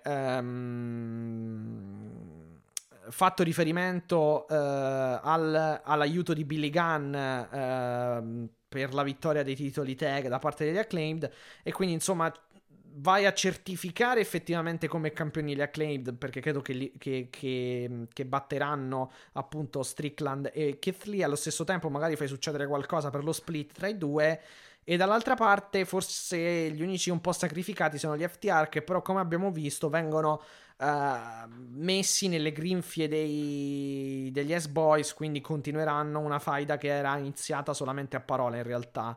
Non mi ricordo se c'era stato anche un match. Comunque magari faranno FTR contro Gun Club o S-Boys, comunque Colt e Austin Gunn. Cioè comunque alla fin fine fila come booking su questa roba qui. Sì, sono d'accordo, però io un po', nel senso, la domanda è: allora coi titoli di coppia come ci andiamo a Full Gear? Perché è anche quello il punto. Evidentemente con Keith Lee e Swerve contro gli Acclaimed, perché comunque manca poco, non penso ancora? Che... ancora hanno preso... sì, perché hanno preso la title shot. Cioè, gli FTR? Non li lasci so. Là? Faranno qualcosa in un altro tag team match, magari. Posso essere un po' complottista? Sì, vai. Me lo fai essere un po' complottista? Sì, certo. Beh, gli unici a essersi espressi chiaramente a favore di Punk sono stati gli FTR, e se vedi Nick, da che erano un po' la punta di diamante della divisione, non è che mi pare che stiano facendo tantissimo al momento. Quindi è vero, oddio, che può essere perché... una storyline... Perché Tony Khan poi ha messo tutti sti titoli addosso a loro alla fin fine.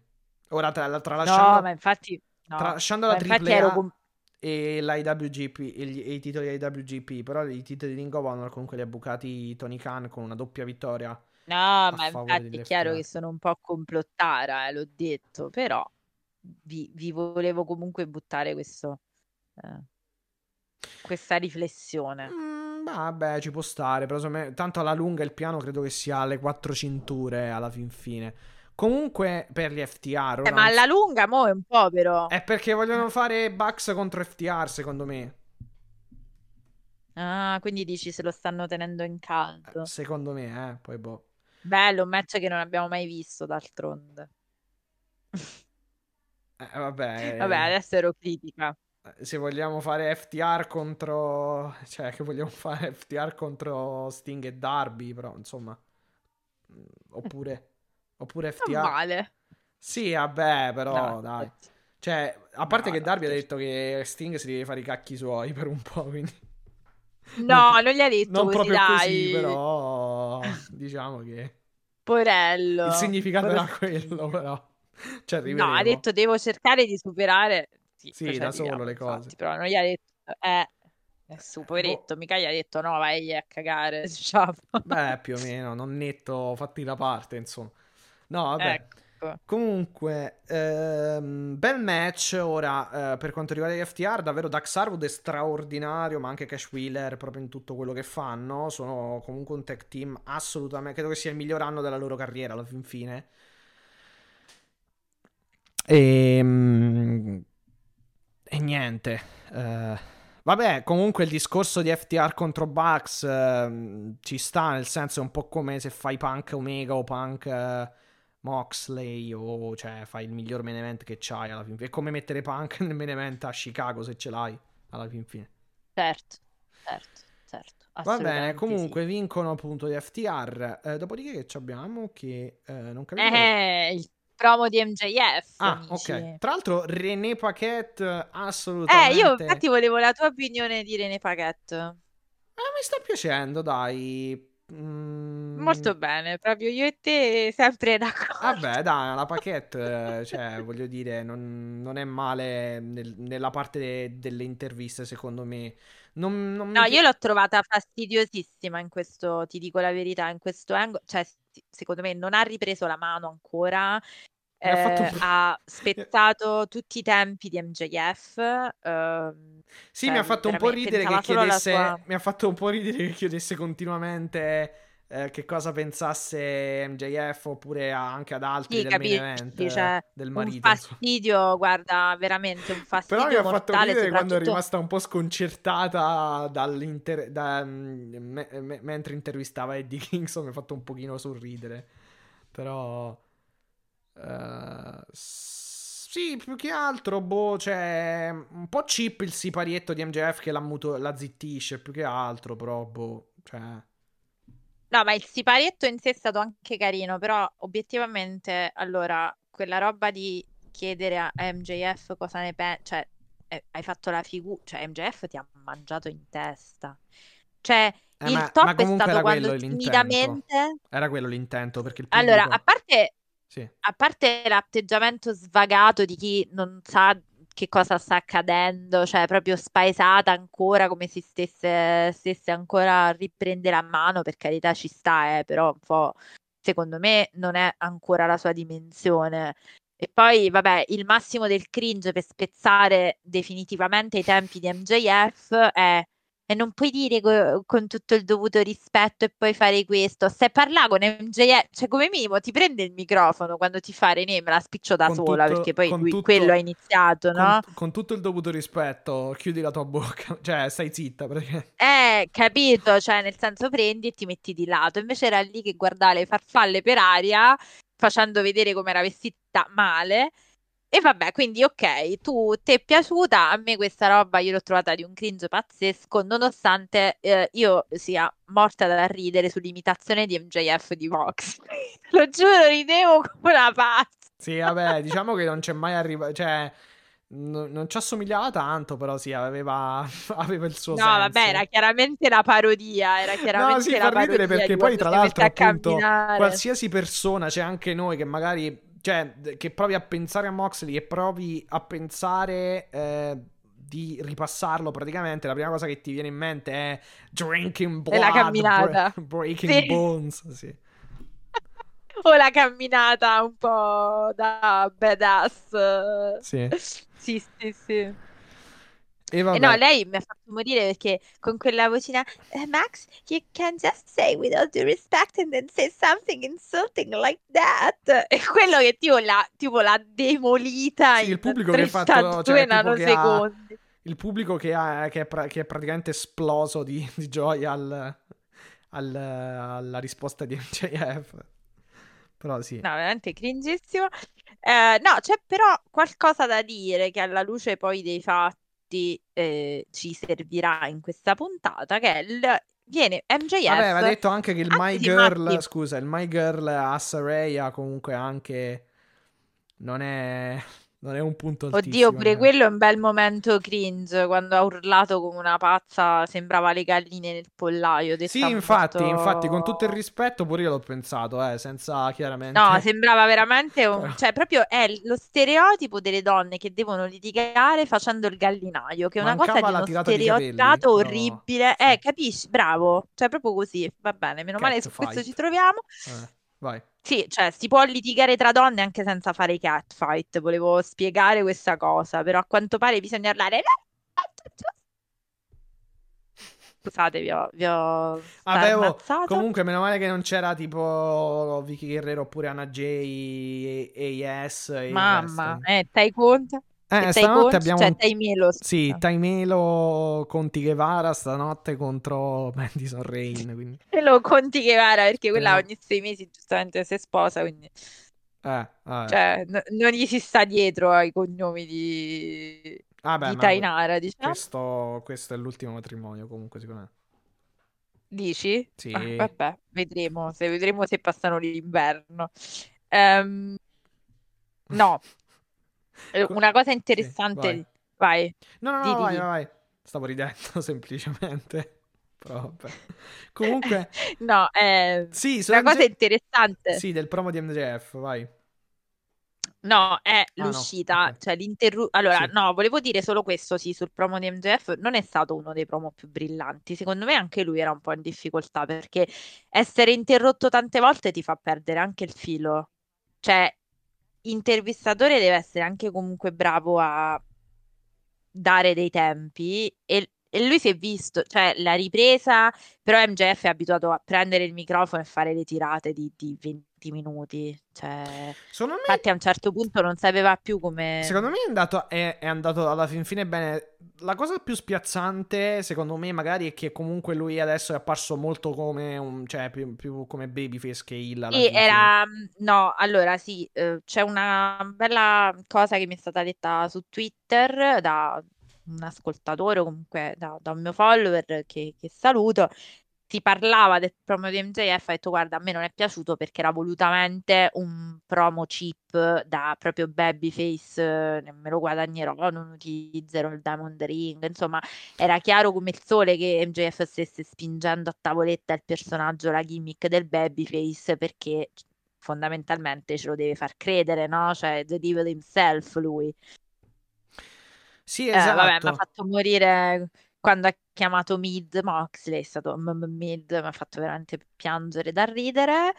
Mi ha fatto meno piangere da ridere l'intervento e l'interruzione di Stockley Hathaway, che però, Mattia, teniamocelo sì, da conto, perché esatto, ci servirà nel corso della puntata. MJF allora innanzitutto dice non utilizzerò il Diamond Ring, quindi vincerò appunto senza, esatto, Diamond Ring, senza banare, in modo tale da chiudere la bocca una volta per tutte a William Regal e tutta la BCC. E poi chiama appunto fuori Stockley, non mi ricordo se arriva lui, comunque insomma arriva Stockley e gli dice tu e la Firm non dovete in alcun modo avvicinarvi a Moxley, intervenire, avvicinarvi, toccare Moxley, attaccarlo eccetera, perché ve ne dovete sostanzialmente fregare e dovete stare alla larga da lui. Ve lo dico io, se voglio mi fare serve, tutto da me, esatto, tutto da me. Nel caso in cui lo facciate, verrete praticamente licenziati, insomma, da me, praticamente. Cioè, verrete, esatto, fired, insomma, licenziati da me, praticamente. E appunto questo poi è una cosa che tra poco sicuramente riprenderemo. Eh sì, questa è una cosa abbastanza... importante, che servirà in questa, diciamo, in questa puntata. E devo dire che è anche una delle cose più scioccanti che sia stata, diciamo. Da un po' di tempo a questa parte, diciamo, che poi si ricollega anche con un'altra cosa e ci arriverò anche lì. Sì, questo cambio repentino comunque è importante, anche quello che succede, cioè è difficile, cioè non l'abbiamo mai visto da MJF. Esatto. Ci arriviamo. Finalmente, The Slugfest, la fiera delle botte ai danni di Sammy Guevara, il che da questi microfoni, almeno per me, è sempre un'ottima notizia. È sempre un'ottima notizia. Perché, Mattia, fondamentalmente? Perché Bryan Danielson, mamma mia, per favore, mamma mia. Dicevamo, sì. La prossima volta pretendo pure la cavalcata delle Valchirie per Bryan Danielson, mi raccomando. Vabbè, no, Bryan Danielson in ottima forma, sì. in ottima forma. Basta, abbiamo capito. Basta ascoltarmi che va. Ah, ok, scusa. No, è che mi sei impallato il programma, non sono io. Comunque... Ah, sicuramente, sicuro. Comunque, sì. No, questo è stato un bellissimo match, mi è piaciuto tanto. Durato tantissimo. Io avrei sgrezzato un attimino. No? No, mi è piaciuto davvero tanto, devo dire la verità. Si sono assolutamente fatti il mazzo per utilizzare una cosa passabile, una terminologia passabile comunque in questo match. Hanno cercato di dare il massimo. Guevara diciamo che magari nella sua testa, vabbè, poi lo dico anche un po' per scherzare, magari nella sua testa non ci sarà granché, però insomma a livello atletico è davvero straordinario. Poi vabbè, Danielson, insomma, poesia, insomma, sì, diciamo la testa di Guevara potrebbe configurare un caso di vuoto pneumatico, ma va bene, sì, però dai, cioè, ho capito, magari è la persona più intelligente del mondo, che ne sappiamo. Addio. Sì, vabbè. No, che ti stavo dicendo? No, stavo dicendo che è il secondo è obiettivamente un referee stoppage. Sì, esatto. Perché triangle choke è esatto, bravo. Raffica di gomitate alla testa. Gomitate. Che sostanzialmente spegne un po' Sammy Guevara. La luce, esatto. Diciamo, gli spegne la luce e il match finisce, appunto. La Conti, che la Melo, come cavolo si chiama, che tra l'altro è sempre Melo, molto, sì, sempre molto impressionata dalle manovre del suo marito. Sì. Lei è impressionata nella vita, diciamo. Sì. No, vabbè, comunque la fluidità di Guevara in alcuni movimenti è comunque davvero impressionante. Forse meglio di lui c'è solo Osprey, che è un'altra tua grande passione. Però... visto? Però vabbè, comunque Danielson, insomma, cartella letteralmente Guevara più e più volte, e poi appunto, nonostante Spanchfly e altre cose, Guevara non riesce a battere Danielson, che appunto vince con questa mossa. Comunque bel match, continua. Adesso, a parte gli scherzi, è stato un match bellissimo. Guevara e Danielson si trovano perfettamente, sì, in ring. Vero.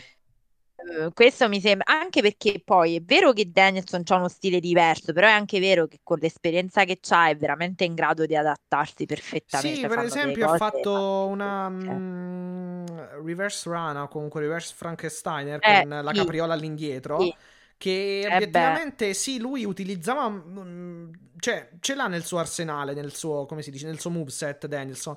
Però magari non con tutti l'ha fatta, quindi evidentemente se l'ha fatta a questo giro vuol dire che si sentiva molto, molto sicuro, insomma, con il suo avversario, ecco.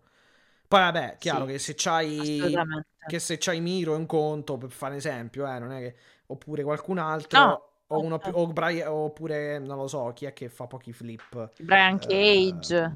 No, beh, Brian Cage no, già no, più... No, Brian Cage no, dai. Vabbè, Wardlow. Anche, no, già anche World atletico. C'è Mojo, difficile che faccia flips comunque.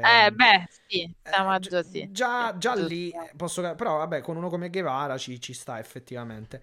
Comunque, ma è chiaro, poi punteggio... vedi, quello è d'esperienza, esatto, andare a capire chi è davanti. Punto a favore per Danielson.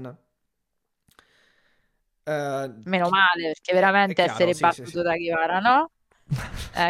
ecco per ritornare sul poco seri, Vabbè, comunque, insomma, che volevo dire? Sì, un punto a vantaggio di Danielson che batte un membro della AES, sì, della JAS, e niente, vediamo che succede. Vediamo che succede, perché insomma poi il focus appunto è sul come si dice, sulla BCC più che altro, forse, per Danielson. Beh, certo. Cioè, certo. Interno. Vedremo. Sì, problemi interni. È tutto interno. Sì, vedremo. Ma io pure un Danielson Moxley me lo rivedrei così, cioè, tanto per. Beh, sì, ma sicuramente accadrà. Un meccettino, una roba da niente, però sì. Adesso passiamo alla mia grande passione, no? I match della divisione femminile, che però pare che ultimamente, adesso fammi fare gli scongiuri che sennò sembra che ce le tiriamo, pare che ultimamente non è che stia proprio venendo male, ecco, almeno a livello di match. Sì, e forse abbiamo anche il match per Full Gear, che dovrebbe essere Toni Storm contro Jamie Hayter per finalmente. Finalmente Riho, grande ritorno, sì, in grandissimo stile mangaka, soprattutto contro Jamie Hayter. Che ne pensi di questo match, Matti? Ti dico la verità, ovviamente Britt Baker e Rebel nell'angolo di Jamie Hayter, sì. Perché haters gonna hate, ricordatelo sempre. Beh, certo, sennò che haters sono. Viene da piangere ogni volta che ci penso. Comunque sì, Southampton, England, tra l'altro, provenienza della Hayter. Comunque vabbè, a parte tutta sta roba qui, scusateci le digressioni. In inglese come Saraya, sì, esatto, però forse anche meglio a livello di ring, però vabbè. Boh, non lo so, adesso dai, vediamo, infatti, me la ricordo Saraya. No, esatto, non abbiamo anche dobbiamo ancora vedere. Anche con il CD non valgono. Sì, non vale, diciamo, il minuto e mezzo. Non sono una prova particolarmente. Sì. Cioè, non sono una prova particolarmente impegnativa, ecco, quindi andrei avanti. Esatto. No, allora ti dico, io mi ricordo un match tra di loro, tra Riho e Jamie Hayter, che comunque è stato che fu bello un bel po' di mesi fa oramai, mi sembra. Quanto. Ma che era? Pre-Double or Nothing addirittura. Sì, può darsi. Comunque fu molto prima che se ne andava Riho. Sì, fu molto bello. Questo qui anche comunque è stato bello, però secondo me non magari a livello di quello oppure di altri che ha fatto Riho. Però si trovano bene assieme, perché comunque il contrasto di Riho, che è comunque più scattante, più agile, più esile e meno forte fisicamente, mettiamola così, rispetto appunto a Hayter, che è più forte, che molte volte la prendeva al volo. È stato comunque un bel contrasto e un buonissimo match, vinto appunto dalla Hayter alla fine con questo Lariat che mette al tappeto Riho e permette appunto alla Hayter di vincere il match. Alcune interferenze di Britt Baker, che ha almeno due se non tre volte preso per uno stivale, insomma, Riho. E però appunto alla fine la giapponese viene battuta dall'inglese e dunque vittoria. E poi fuori esce fuori. Aspetta, sembrano appianate però le divergenze tra la Hayter e Britt Baker, sembrano, non lo sappiamo. Adesso che prenderà il titolo, se lo prenderà Hayter, sicuramente poi si svilupperà tutto sul fatto che Hayter è il titolo e la Britt no, e quindi poi si farà tutta una cosa, si svilupperà tutta una cosa. Poi va detto che anche comunque, come abbiamo già anche nominato, c'è stato quel segmento tra Baker, Saraya eccetera, quindi più i segmenti delle scorse settimane, quindi qualcosa prima o poi dovranno culminare in qualcosa tutti questi segmenti. Esatto. Allora, io penso che si vada sinceramente verso l'inevitabile match tra Storm e Hayter, appunto, per il titolo di interim.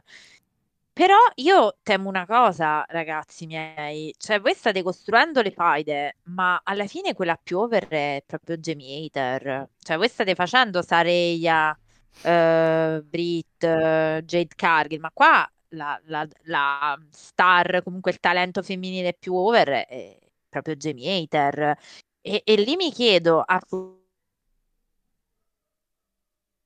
Full Gear, secondo me, se tu non le fai vincere il titolo viene giù l'arena, cioè ti ribuano, non si può dire, però ti rumoreggiano come l'altra volta sulla questione Chris Statlander,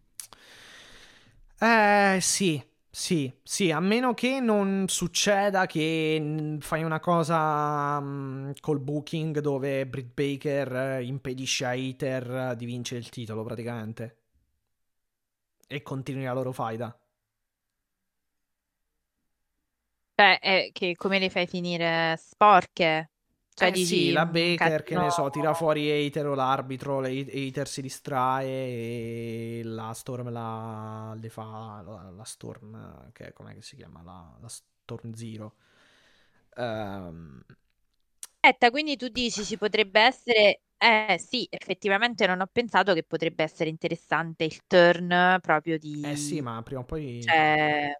Intervento della Baker. Cioè, o meglio... L'intervento, esatto, sì, giusto. E va anche detto, sì, diciamo che abbiamo avuto una bella risposta per Saraya contro Baker nei brawl, piccoli brawl che hanno fatto nelle scorse settimane da parte del pubblico, la reazione chiaramente, e però cioè, diciamo che per avere proprio il polso completo anche a livello di reazione del pubblico rispetto a questo match, cioè rispetto a questo al confronto tra queste due dobbiamo aspettare il loro match o comunque arrivare in prossimità di qualcosa di più di semplici scambi, diciamo, di pugni e corse e rincorse per l'arena, ecco. No, sicuramente è stato un ottimo sì.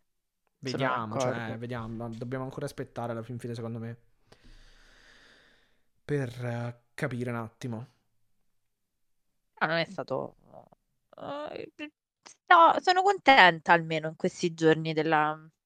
Sì, pare che non mi posso lamentare. Sì, stanno prendendo una buonissima piega effettivamente le cose, anche con la Carghi. Allora vediamo come prosegue il tutto, però diciamo che comunque alla fin fine un po' di movimentazione l'hai data, ecco. Hai un po' movimentato, ecco, un po' di... incertezza l'hai messa per capire un attimo che succede, più che altro. Sì, anche se poi comunque, cioè è come dire, è hype questo rispetto alla monotona streak che comunque sì, lasciava poca fantasia, lasciava poca interpretazione, poca immaginazione, insomma. E assolutamente sì, sono assolutamente d'accordo. It's time for the main event, Matti. Allora, il nostro adoratissimo three times world champion Jon Moxley e contro il nostro super adoratissimo Penta, il zero. Vabbè, per non scontentare ognuno Penta, c'ha il suo di adoratissimo. Per non scontentare Penta, ognuno subito sul piede di guerra. Ognuno c'ha il suo di... No, non ho detto niente. Ho detto ognuno c'ha il suo di adoratissimo. No, ho sentito una pausa di qualche secondo che era un po' eloquente, però vabbè. Comunque... no, ero zitta. Respiro anch'io ogni comunque, tanto. Comunque, a parte gli scherzi, un bel main event. Mi è piaciuto molto da parte dei due, molto fisico. Stavolta l'Ariat sì. non ha mietuto vittime, non ha ammazzato nessuno, sì, esatto. Per fortuna. E Jon Moxley che resiste al... Tra l'altro Paradigm Shift, esatto. Paradigm Shift e Death Rider, tutte e due, sì, una dopo l'altra, e soprattutto dopo essere infilato una dopo l'altra. Sì, dopo essere sfuggito praticamente allo schienamento conseguente al Fear Factor, al package pile driver di Penta, quindi uscendo dalla finisher di Penta, poi appunto la Paradigm Shift e la Death Rider, esatto. Tra l'altro, se non l'hai sottolineato, ma sono sicura che l'hai colto, Moxley ha fatto una reference a Bryan Danielson in questo match, perché per prima di passare alla Bulldog Choke, sì, alla Bulldog, scusami, Headlock, ha fatto la Lebellock, sì, quindi vedi... Sì. c'è una chiaro sì, diciamo, sì, ma l'aveva fatto anche, non mi ricordo se era contro Kyle O'Reilly o contro Samoa, no, contro Samoa Joe, contro Brody King forse, comunque sì, sì, sì. È un po' come anche la referenza al Regal knee, alla ginocchiata di Regal, esatto, o altre cose così. Esatto, esatto. Però è stato bello perché soprattutto con la questione Danielson, con l'amaretta che c'è, insomma, chissà che non voglia dire qualcosa di più rispetto a una semplice citazione. Ah, beh, sì, vero, vero. Ah, poi c'è stata un altro bello spot, è stata la Fear Factor vicino appunto al tavolo di commento che... Ho avuto un po' paura per Moxley. Sì, c'era anche quello della DDT di chi era? Di Moxley su Penta, sui gradoni, sì, credo fosse. Sì, sui gradoni. Sì, però là era in una posizione di vantaggio più Penta, poi la ribaltata sì. Moxley. Lì. Perché altro hanno fatto bene a farla fare a Penta, perché penso che, che la maschera ti dia qualche protezione in più in quel caso rispetto a un Moxley senza maschera, però... Vabbè, effettivamente non ha sanguinato, quindi voglio dire... Sai che cosa? Che nel picture in picture, poi quando hanno fatto rivedere... che Penta lo ha sbatacchiato di faccia 3-4 volte sui gradoni, pensavo che si aprisse, invece non si è aperto. Infatti, vedi, vi lamentate tanto di sto sangue. E allora, backstage, no, vabbè, il pin quindi di Mox su Penta per trattenere, è stato molto bello anche quando si è un po' slacciato la maschera per... scappare dall'headlock, non so se l'hai notato, cioè non ho capito che ha fatto, però ha tipo sganciato, non lo so. Sì, si è tipo allentato forse un po' la... bravo, si è allentato, sì, esatto, allentato, volevo dire, sì. Esatto, quello è stato anche uno spot molto bello. Che dire, Matti, io riconosco, devo dire sempre questa cosa, forse non te l'ho mai detta, ma l'ho sempre pensata. Io riconosco la valenza e la validità di Penta, però un po' noia. Cioè, andiamo sulla noia. Cioè, nel senso, purtroppo non gli riescono a costruire, eppure è un personaggio bellissimo, anche dal punto di vista dello standing, dell'attire. Però, perché? Cioè, nel senso, bellissimi match, per carità, però c'è sempre qualcosa che dice, ma perché io me lo dovrei ricordare? Capito che cosa intendo? Sì. Sì. No, più che altro, vabbè, loro puntano sulla... Comunque, non so se li sentite o ti avevo messo i bu di scherno. No. Così. Comunque... No, purtroppo. Comunque no, vabbè, a parte gli scherzi, hai ragione da un certo punto di vista, nel senso che essendo anche Luciadores con le maschere e tutto, loro potrebbero avere effettivamente dei personaggi tratteggiati ancora meglio di come sono tratteggiati, esatto. Quello sicuramente. Però si punta su di loro molto per il loro lato di lucha libre o comunque di luchadores, cioè di lottatori di grande livello, più che altro si punta su quello, ecco. È stato un fiasco, secondo me, fargli fare il pento oscuro o oscuro, perché obiettivamente non è servito a a niente, ecco, per non dire altre cose. Quella roba lì poi per fatto della mist sì, capisco tutto, però già Pac mi è piaciuto di più per il fatto della benda, del fatto che appunto non poteva più diciamo vedere, o comunque aveva acquisito una nuova visione alternativa, una nuova vista alternativa, era certo. Più bella quella cosa. Invece per quanto riguarda Fénix e Penta, il fatto di comunque loro sono sempre stati un po' vicious, un po' feroci, cioè anche il fatto... Ecco, ora mi è venuto in mente il fatto che Penta in passato avesse, non proprio nei W, però ogni tanto la prova a mostrare questo lato che ha avuto più in Lucha Underground, però diciamo questo lato di rompere il braccio degli avversari. Ora ci ha provato anche con Moxley e lo ha fatto effettivamente applicando questa Kimura Lock o comunque Arm Breaker. Che però insomma, quindi alla fin fine il fatto di renderlo solamente nel nome e nell'ingresso, nell'attire, nel gear comunque oscuro, non è che abbia fatto centro né per lui né per Fénix alla fin fine. Però sì. Però sì, diciamo sì che sono sfruttati più da un punto di vista, diciamo, forse anche, sai che cosa, per effetto comunque del non perfetto inglese, seppur migliore di Andrade, ecco la mia frecciatina che non può mancare, forse anche un po' quello che li penalizza, non lo so, ma provo a dare un'ipotesi, oppure comunque semplicemente funzionano in questo modo di grandi lottatori e allora li utilizzano più che altro così magari. Vediamo. Poi sai, vediamo, per esempio, però lui 2 settimane fa ha lottato in AAA in un match con molto sangue, sembra, perché comunque l'ha raccontato anche Excalibur, dove ha messo in palio la sua maschera contro un altro, che è un altro lottatore di cui ora non ricordo il nome, però era tipo Mask versus Mask.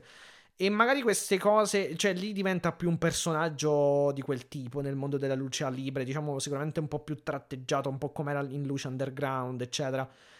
In AEW, diciamo, è più, si punta più sul suo lato di lottato da questo punto di vista, cioè comunque non ci sono queste luchas de apuestas o altre cose del genere. Sì, sì, sì, sì. Ma vediamo, cioè a me piacerebbe che comunque si sviluppasse, tra l'altro, Matti, Penta in singolo che ha fatto in AEW, non molto, sì, Penta e Fénix in singolo hanno fatto veramente poco, se ci vai, se andiamo a vedere, cioè. Ci fu quel periodo in cui già avevamo iniziato, credo da poco, il podcast, ci fu quel periodo in cui Eddie Kingston li mise l'uno contro l'altro.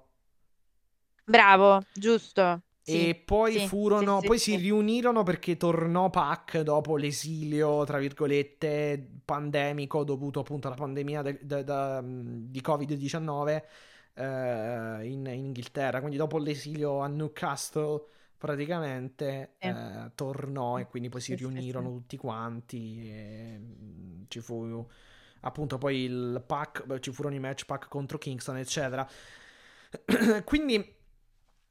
E poi qualche match così qua e là, cioè che ne so, adesso mi ricordo Fénix Jungle Boy di qualche settimana fa o di un mesetto fa, mi ricordo Fénix Nick Jackson, ma proprio delle prime puntate di Dynamite, queste cose qui, Penta appunto contro Fénix, Penta contro Omega, ecco, qualche match così. Va detto, per il titolo di AEW effettivamente Penta un paio di volte ci è andato, perché adesso con Mox e un'altra volta ci andò contro Omega, sì, vero. E non mi... Ah, poi vabbè, mi ricordo Penta contro Cody, un match abbastanza buono in singolo, e poi Penta contro Punk, sì, Penta di più di Fénix forse a livello di singolo, però nulla di così importante, cioè non è stato proprio pushato come personaggio in singolo alla fin fine, più come tag team. Ma del resto un po' come i Bucks e un po' come gli FTR, un po' come tutti i tech team alla fin fine, è difficile che li splittino, ad eccezione dei Jurassic Express. Appunto, era l'unico che al momento non si doveva splittare, però vabbè, quella è stata colpa, cioè purtroppo è successo l'infortunio, quindi sì, tra l'altro è un po' naufragata tutta la barca. C'è stato un segmento backstage dove Christian ha detto che vuole praticamente sfidare Orange Cassidy per il titolo all'Atlantic, mentre c'era anche Rey Fénix, quindi pare che Christian... Ah, giusto, il triple threat, sì. Si voglia insomma, però vabbè, Luchasaurus, Rey Fénix e Orange, bel match possibilmente. Sì, certo, assolutamente. Beh, Matti, noi non abbiamo più molto da aggiungere, perché non copriamo Rampage questa settimana. No, vai, dimmi. Abbiamo solo il segmento, il segmento post-match, dove praticamente la firma assale Moxley, cioè fa il contrario. Cavolo, no, aspetta, questo è molto di più importante, che non abbiamo niente da aggiungere, ma sono imbecillita. No, hai fatto bene. Me l'ero so che Moxley viene maltrattato, piuttosto maltrattato.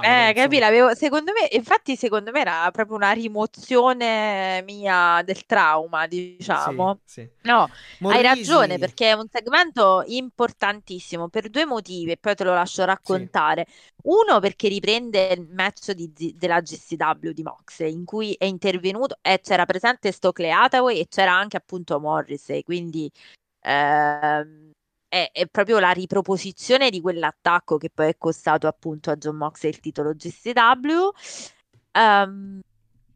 E effettivamente, Matti, hai perfettamente ragione, è un attacco assolutamente terribile ai danni di Jon Moxley, come non si vedeva veramente dai tempi del nostro 7-1, credo, un 6-7-1 ai tempi del nostro adoratissimo Kenny Omega da heel, insomma. Sì, esatto, dai tempi di Kenny Omega è un attacco così feroce a Moxley. È stato, sì, era praticamente non lo vedevo così a terra dal famoso barbed wire quasi, quindi sì, dove insomma stava per essere arrostito, ma poi non è stato arrostito perché Omega, no, per fortuna, cioè, perché Omega sì, è un costruttore di bombe pessimo, davvero molto esatto. Pessimo. Esatto. Ma io sono curiosa di sapere che fine ha fatto il nostro caro amico del Don. Chi? Ah, Don Callis. Don Callis. Se non c'è Omega non c'è neanche lui. Mi manca Don Callis. No, vabbè, dai, prima di deragliare, racconta bene questo segmento, va, che sennò te lo faccio deragliare io. No, beh, mi fa male perché comunque raccontarlo, perché purtroppo Moxley viene maltrattato veramente molto male. Ok, torniamo sulla retta via. Dunque, Moxley appunto viene attaccato da Morrissey, com'è che lo chiami tu? Morrissey. Yes. J. Morrissey. No, come si chiama? W. Morrissey. Sì. Che appunto attacca Jon Moxley, e chiaramente seguito da Ethan Page e tutta la Firm, quindi la Firm praticamente... Mazza, Ethan Page è proprio invelenito, cioè è diventato, l'ho odiato, proprio il heel perfetto, si è proprio accanito. Sì, poi soprattutto dopo, quando fa la... quando tira un calcio pazzesco, secondo me l'hanno fatto perfettamente quello, anche come sound, un calcio pazzesco ad MJF e poi la Ego Seggia lo stesso MJF, ma aspettate, riavvolgiamo il nastro. Vabbè, comunque è Tampage bello invelenito, esatto, bello invelenito, dicevamo. Quindi la Firm che fa quello che praticamente gli aveva detto di non fare MJF, e quindi MJF esce fuori, è in realtà inizialmente combattuto se partecipare al banchetto, infatti, anche lui, infatti. Era combattuto e andarsene, soprattutto, cioè, non tanto aveva un po' la cosa, me ne vado. Però in realtà poi sceglie la terza scelta, che è la terza opzione, che è quella di salvare in un certo qual modo Moxley, perché praticamente inizia a dire: siete licenziati, fermatevi, aspettate, insomma siete licenziati. E appunto ora, tornando alla parte che stavamo raccontando prima, Ethan Page gli tira un calcio e poi lo mette al tappeto con la Eagle's Edge, con la Crucifix Powerbomb, caricando solo sulla spalla, e non contenti lo spiattellano fuori dal ring sul tavolo del timekeeper, sul timekeeper table, e good night and goodbye per MJF e per Moxley praticamente. E poi una cosa interessante è che William Regal, ora non ho capito se sia stato William Regal a chiudere a chiave la porta o se siano stati quelli della Firm. Fatto sta che hanno inquadrato una porta dello spogliatoio che era praticamente incatenata, che era chiusa. Secondo me era la Firm. Sì, era chiaramente il Blackpool. Sì, era chiaramente il Blackpool. Sì, perché William Regal ha detto: sì, mettiamoci in una stanza e parliamo. Però chiaramente poi si sentiva battere da dentro, quindi vuol dire che volevano uscire, che sono stati chiusi praticamente. Sì, C'era il Blackpool dentro, certo. Sì, sì, sì, chiaro. Ed è per quello che fatto per impedire. Guarda il caso, una volta che Moxley ha un bello squadrone. Il problema non c'è mai nessuno. Esatto, a suo carico. Che succede? Certo, succede la stessa fattispecie, la stessa situazione di quando era da solo, praticamente. Capito? Sto poromo, ma che va fatto di male, no? Fatemi capire. Cioè, ma io veramente Porello si deve sempre prendere botte pesanti senza nessuno, solo MJF, che chiaramente ci sta ingannando tutti con questa sua finta svolta buona. Ammappate, però le ha prese le botte, le ha prese pure belle da Ethan Page e poi da Morrissey, che lo ha spalmato sul tavolo. Comunque io volevo solo vedremo, a me è piaciuto molto la fine della puntata, mi ha lasciato parecchio. Sì, no, è stata bella la puntata in generale, devo dire la verità. È stato un bel main event, un bel match tra Danielson e Sammy Guevara, un bel tag team match comunque bucato con un finale dove ci dà comunque molte soluzioni anche logiche per il proseguimento della faida per i titoli tag. Un opener, l'opener idem, perché ci dà comunque in ottica sempre booking futuro la possibilità di riavere un match tra Claudio e Chris Jericho. C'è il booking del BC, c'è stato il booking, i segmenti che hanno comunque appunto continuato il booking interno al BCC, per il quale appunto viene configurata questa maretta interna. Poi abbiamo avuto la parte femminile dove appunto Jamie Hayter, insomma, è stato annunciato dopo la sua vittoria che sarà appunto la number one contender per il titolo AEW femminile interim contro appunto Toni Storm, in attesa del ritorno di Thunder Rosa, che è sparita. E poi non so se dimentico qualcos'altro, però comunque abbiamo avuto un bel po' di roba molto molto interessante. E poi appunto tutta la roba di MJF, cioè tutto questo booking dove dobbiamo capire se è face, heel, la Firm adesso, cosa succederà, che faranno un tag team match con MJF e Moxley dalla stessa parte, cioè come risponderanno adesso. È tutto molto interessante. Molto interessante. Sì, sì. È stata una puntata bella carica, devo dire la verità. Bella piena, bella interessante. Molto molto interessante. Assolutamente sì, posso assolutamente concordare. Sono d'accordo. Quindi niente da... E niente, vediamo che succede questa notte a Rampage, se succederà qualcosa di clamoroso, ma comunque ad ogni modo, anche se non succederà nulla, ve la racconteremo. Hai qualcosa che è annunciata? Per Rampage o l'hai già? È un attimo che controllo, che avevo chiuso il report. Allora, vabbè, una cosa l'avevo annunciata, che era Tai Conti contro Madison Rain. Ah, giusto, è vero, sì, Tai Conti, Tai Melo, Madison Rain. Com'è che la chiamano? Tai Melo, Tai Conti, sì, vabbè, tanto Melo, ci capiamo, sì. Insomma. Sì, sì.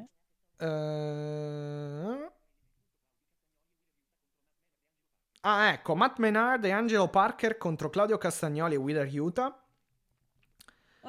Ormai ci hanno preso Madison Rain contro Tai Melo, l'abbiamo detto. E... Sì.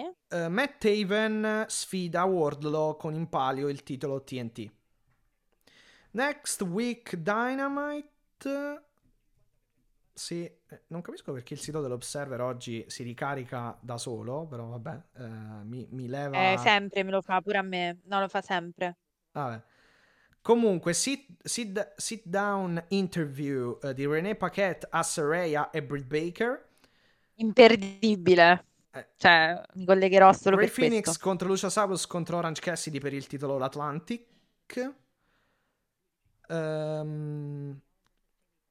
Darby Allin vs Jay Lethal. Ah, tra l'altro abbiamo parlato del segmento di Darby? No. L'abbiamo accennato giusto così, però in realtà abbiamo accennato, sì. Dovevamo... Sì, è vero, dovevamo dirlo, giusto. Oggi vedi, abbiamo deragliato. Questa è colpa della soppopera che ci porta via le energie. Sì. Ci porta via le energie. Si chiama la soppopera. Sì. E no, vabbè, che succede? No, sì, assolutamente. Che parliamo praticamente, sì, appunto, accetta la sfida di Jay Lethal per un altro match. E soprattutto ci fa capire, cioè, ci spiega il perché Sting non si vede da un po'. Cioè, praticamente Darby Allin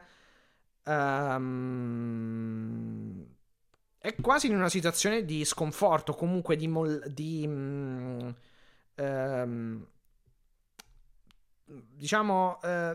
una situazione non felice per quanto riguarda, diciamo, la sua carriera, ecco. Esatto. In AEW, esatto, negli ultimi mesi. Si rende conto che sta un po' perdendo, ecco, il suo la sua verve, com'è che si dice, la sua brillantezza, sì. Sì. E però Sting gli ha ricordato: guarda, tu sei un ex TNT champion, e grazie a te che ho deciso di venire qui nei AEW e continuare alla mia età, a 60 anni, a fare quello che ho fatto, anche le cose pazze, insomma, che ho fatto sin qui. E allora Darby gli ha detto, certo, io ho risposto a Sting, va bene, però ho bisogno di ritrovare, fondamentalmente, di ritrovare me stesso, e quindi di fare le cose da me, da solo, praticamente. E quindi il nonnetto Sting, dai che torna lo skate, in pensione, dai che torna lo skate, grande lo skate, su. Tu che torna allo skate. E no, in realtà chissà che significa questo promo. Significa che Darby Allin si rilancia alla grande, forse. Speriamo, ma nel senso, come cosa, comunque, ora tralasciando la narrativa, speriamo che Sting non abbia fastidi fisici, perché è un po' strano che comunque non so se stanno adattando la realtà alla storyline o se semplicemente lo tengono un po' così via per la storyline, ecco.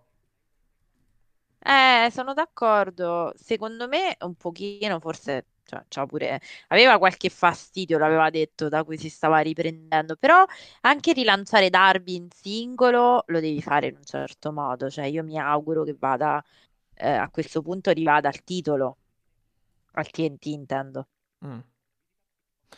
Aspetta, il TNT e secondo me devi anche... Sì. C'è la Wardlow. Secondo me devi anche iniziare in vista di MJF, semmai prenderà il titolo del mondo, devi iniziare a preparare babyface forti da mandargli contro, e uno di questi, cioè chi meglio di Darby, quindi ha bisogno di prendere vittorie in singolo, e spero gliele diano, perché insomma non mi puoi far perdere Darby con l'Ital, iniziamo bene poi a prepararlo verso il titolo, ecco. Sì, assolutamente. Però a me è sembrato tanto un po' come futuro rilancio, cioè in futuro lo vedremo magari più in... giustamente anche, perché comunque è un pilastro, quindi alla fin fine è giusto che sia un attimo più utilizzato, ecco. Sì. Vabbè, mettimelo sto effetto di Darby, così salutiamo sentendoci un po'. No, vabbè, volevo solamente finire. Jericho, vabbè, combatterà contro un ex ROH champ, l'abbiamo detto, e queste sono le cose, insomma, per Dynamite della settimana prossima. Quindi Darby Allin, Lethal, Cassidy contro Luchasaurus, contro Rey Fénix, l'intervista di Renee Paquette, Britt Baker e Saraya, e questo, insomma. Va bene, mettiamo Darby Allin e possiamo salutare, direi. Esatto.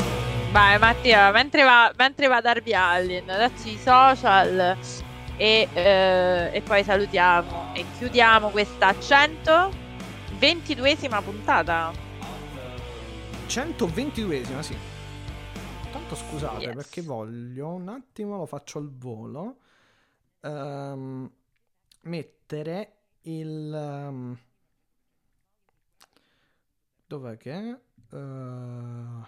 scusate, ok, il loop, in modo tale che non devo sempre riattivare l'effetto di Allin, perché chiaramente la canzone non è intera.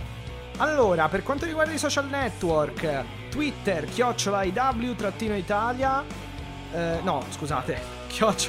@AEW-Italia, quindi mi raccomando, Twitter, esatto, seguiteci, Instagram AEW Italia Page, Facebook AEW Italia Page, YouTube AEW Italia Podcast, iscrivetevi, AEW Italia su Twitch, Ok, funziona il loop, ottimo. EW Italia su Twitch, twitch.tv/EW Italia, mail info.ewitaliapodcast@gmail.com. E mi raccomando, ascoltateci, perché è più facile farlo che non farlo. Siamo su tutte le principali piattaforme d'ascolto per l'ascolto dei podcast: Apple Podcast, Spotify. La nostra piattaforma principale è anchor.fm/AW-Italia. Dico principale perché è praticamente la piattaforma che ci ospita in prima battuta e che poi ci permette di avere il feed RSS e di insomma andare su tutte le altre piattaforme. Dunque, messaggi vocali anche possibili, tutti i link in descrizione, e fateci sapere la vostra su tutte queste roboanti e caldissime notizie dell'attualità che provengono dal mondo All Elite Wrestling. A te. Insomma, io volavo, viaggiavo intanto con la canzone dei Wicca, Eternal Space, che è la canzone di Darby Allin, dell'entrance Darby Allin. Però io, come al solito, volevo ricordarvi che siamo anche su tuttowrestling.com con appunto All Inside, con Inside Elite, quindi tutte le notizie sul mondo AEW, queste cose calde di tutti questi fatterelli che accadono, diciamo. E poi ovviamente volevo salutare gli altri membri dell'equipaggio del Wrestling Caffè. Ciao Eric, ciao Mattia, ciao Gianluca, perché questa settimana anche se in versione ridotta, perché io parto e quindi non faccio Ramp, più faccio solo Dynamite con voi, però chiaramente andateli sempre a seguire, ad ascoltare. Un saluto e un abbraccio a tutti, a Marco e a tutte e tutti voi che siete parte della family. Un bacio alle mie girls, quindi ciao Cristina e ciao Alice, e mai come oggi il mio cuore è vostro, prima di Jon Moxley ovviamente, Three Time Chance è vostro. Alla prossima settimana, un abbraccio e be the elite. Ciao a tutti, alla prossima!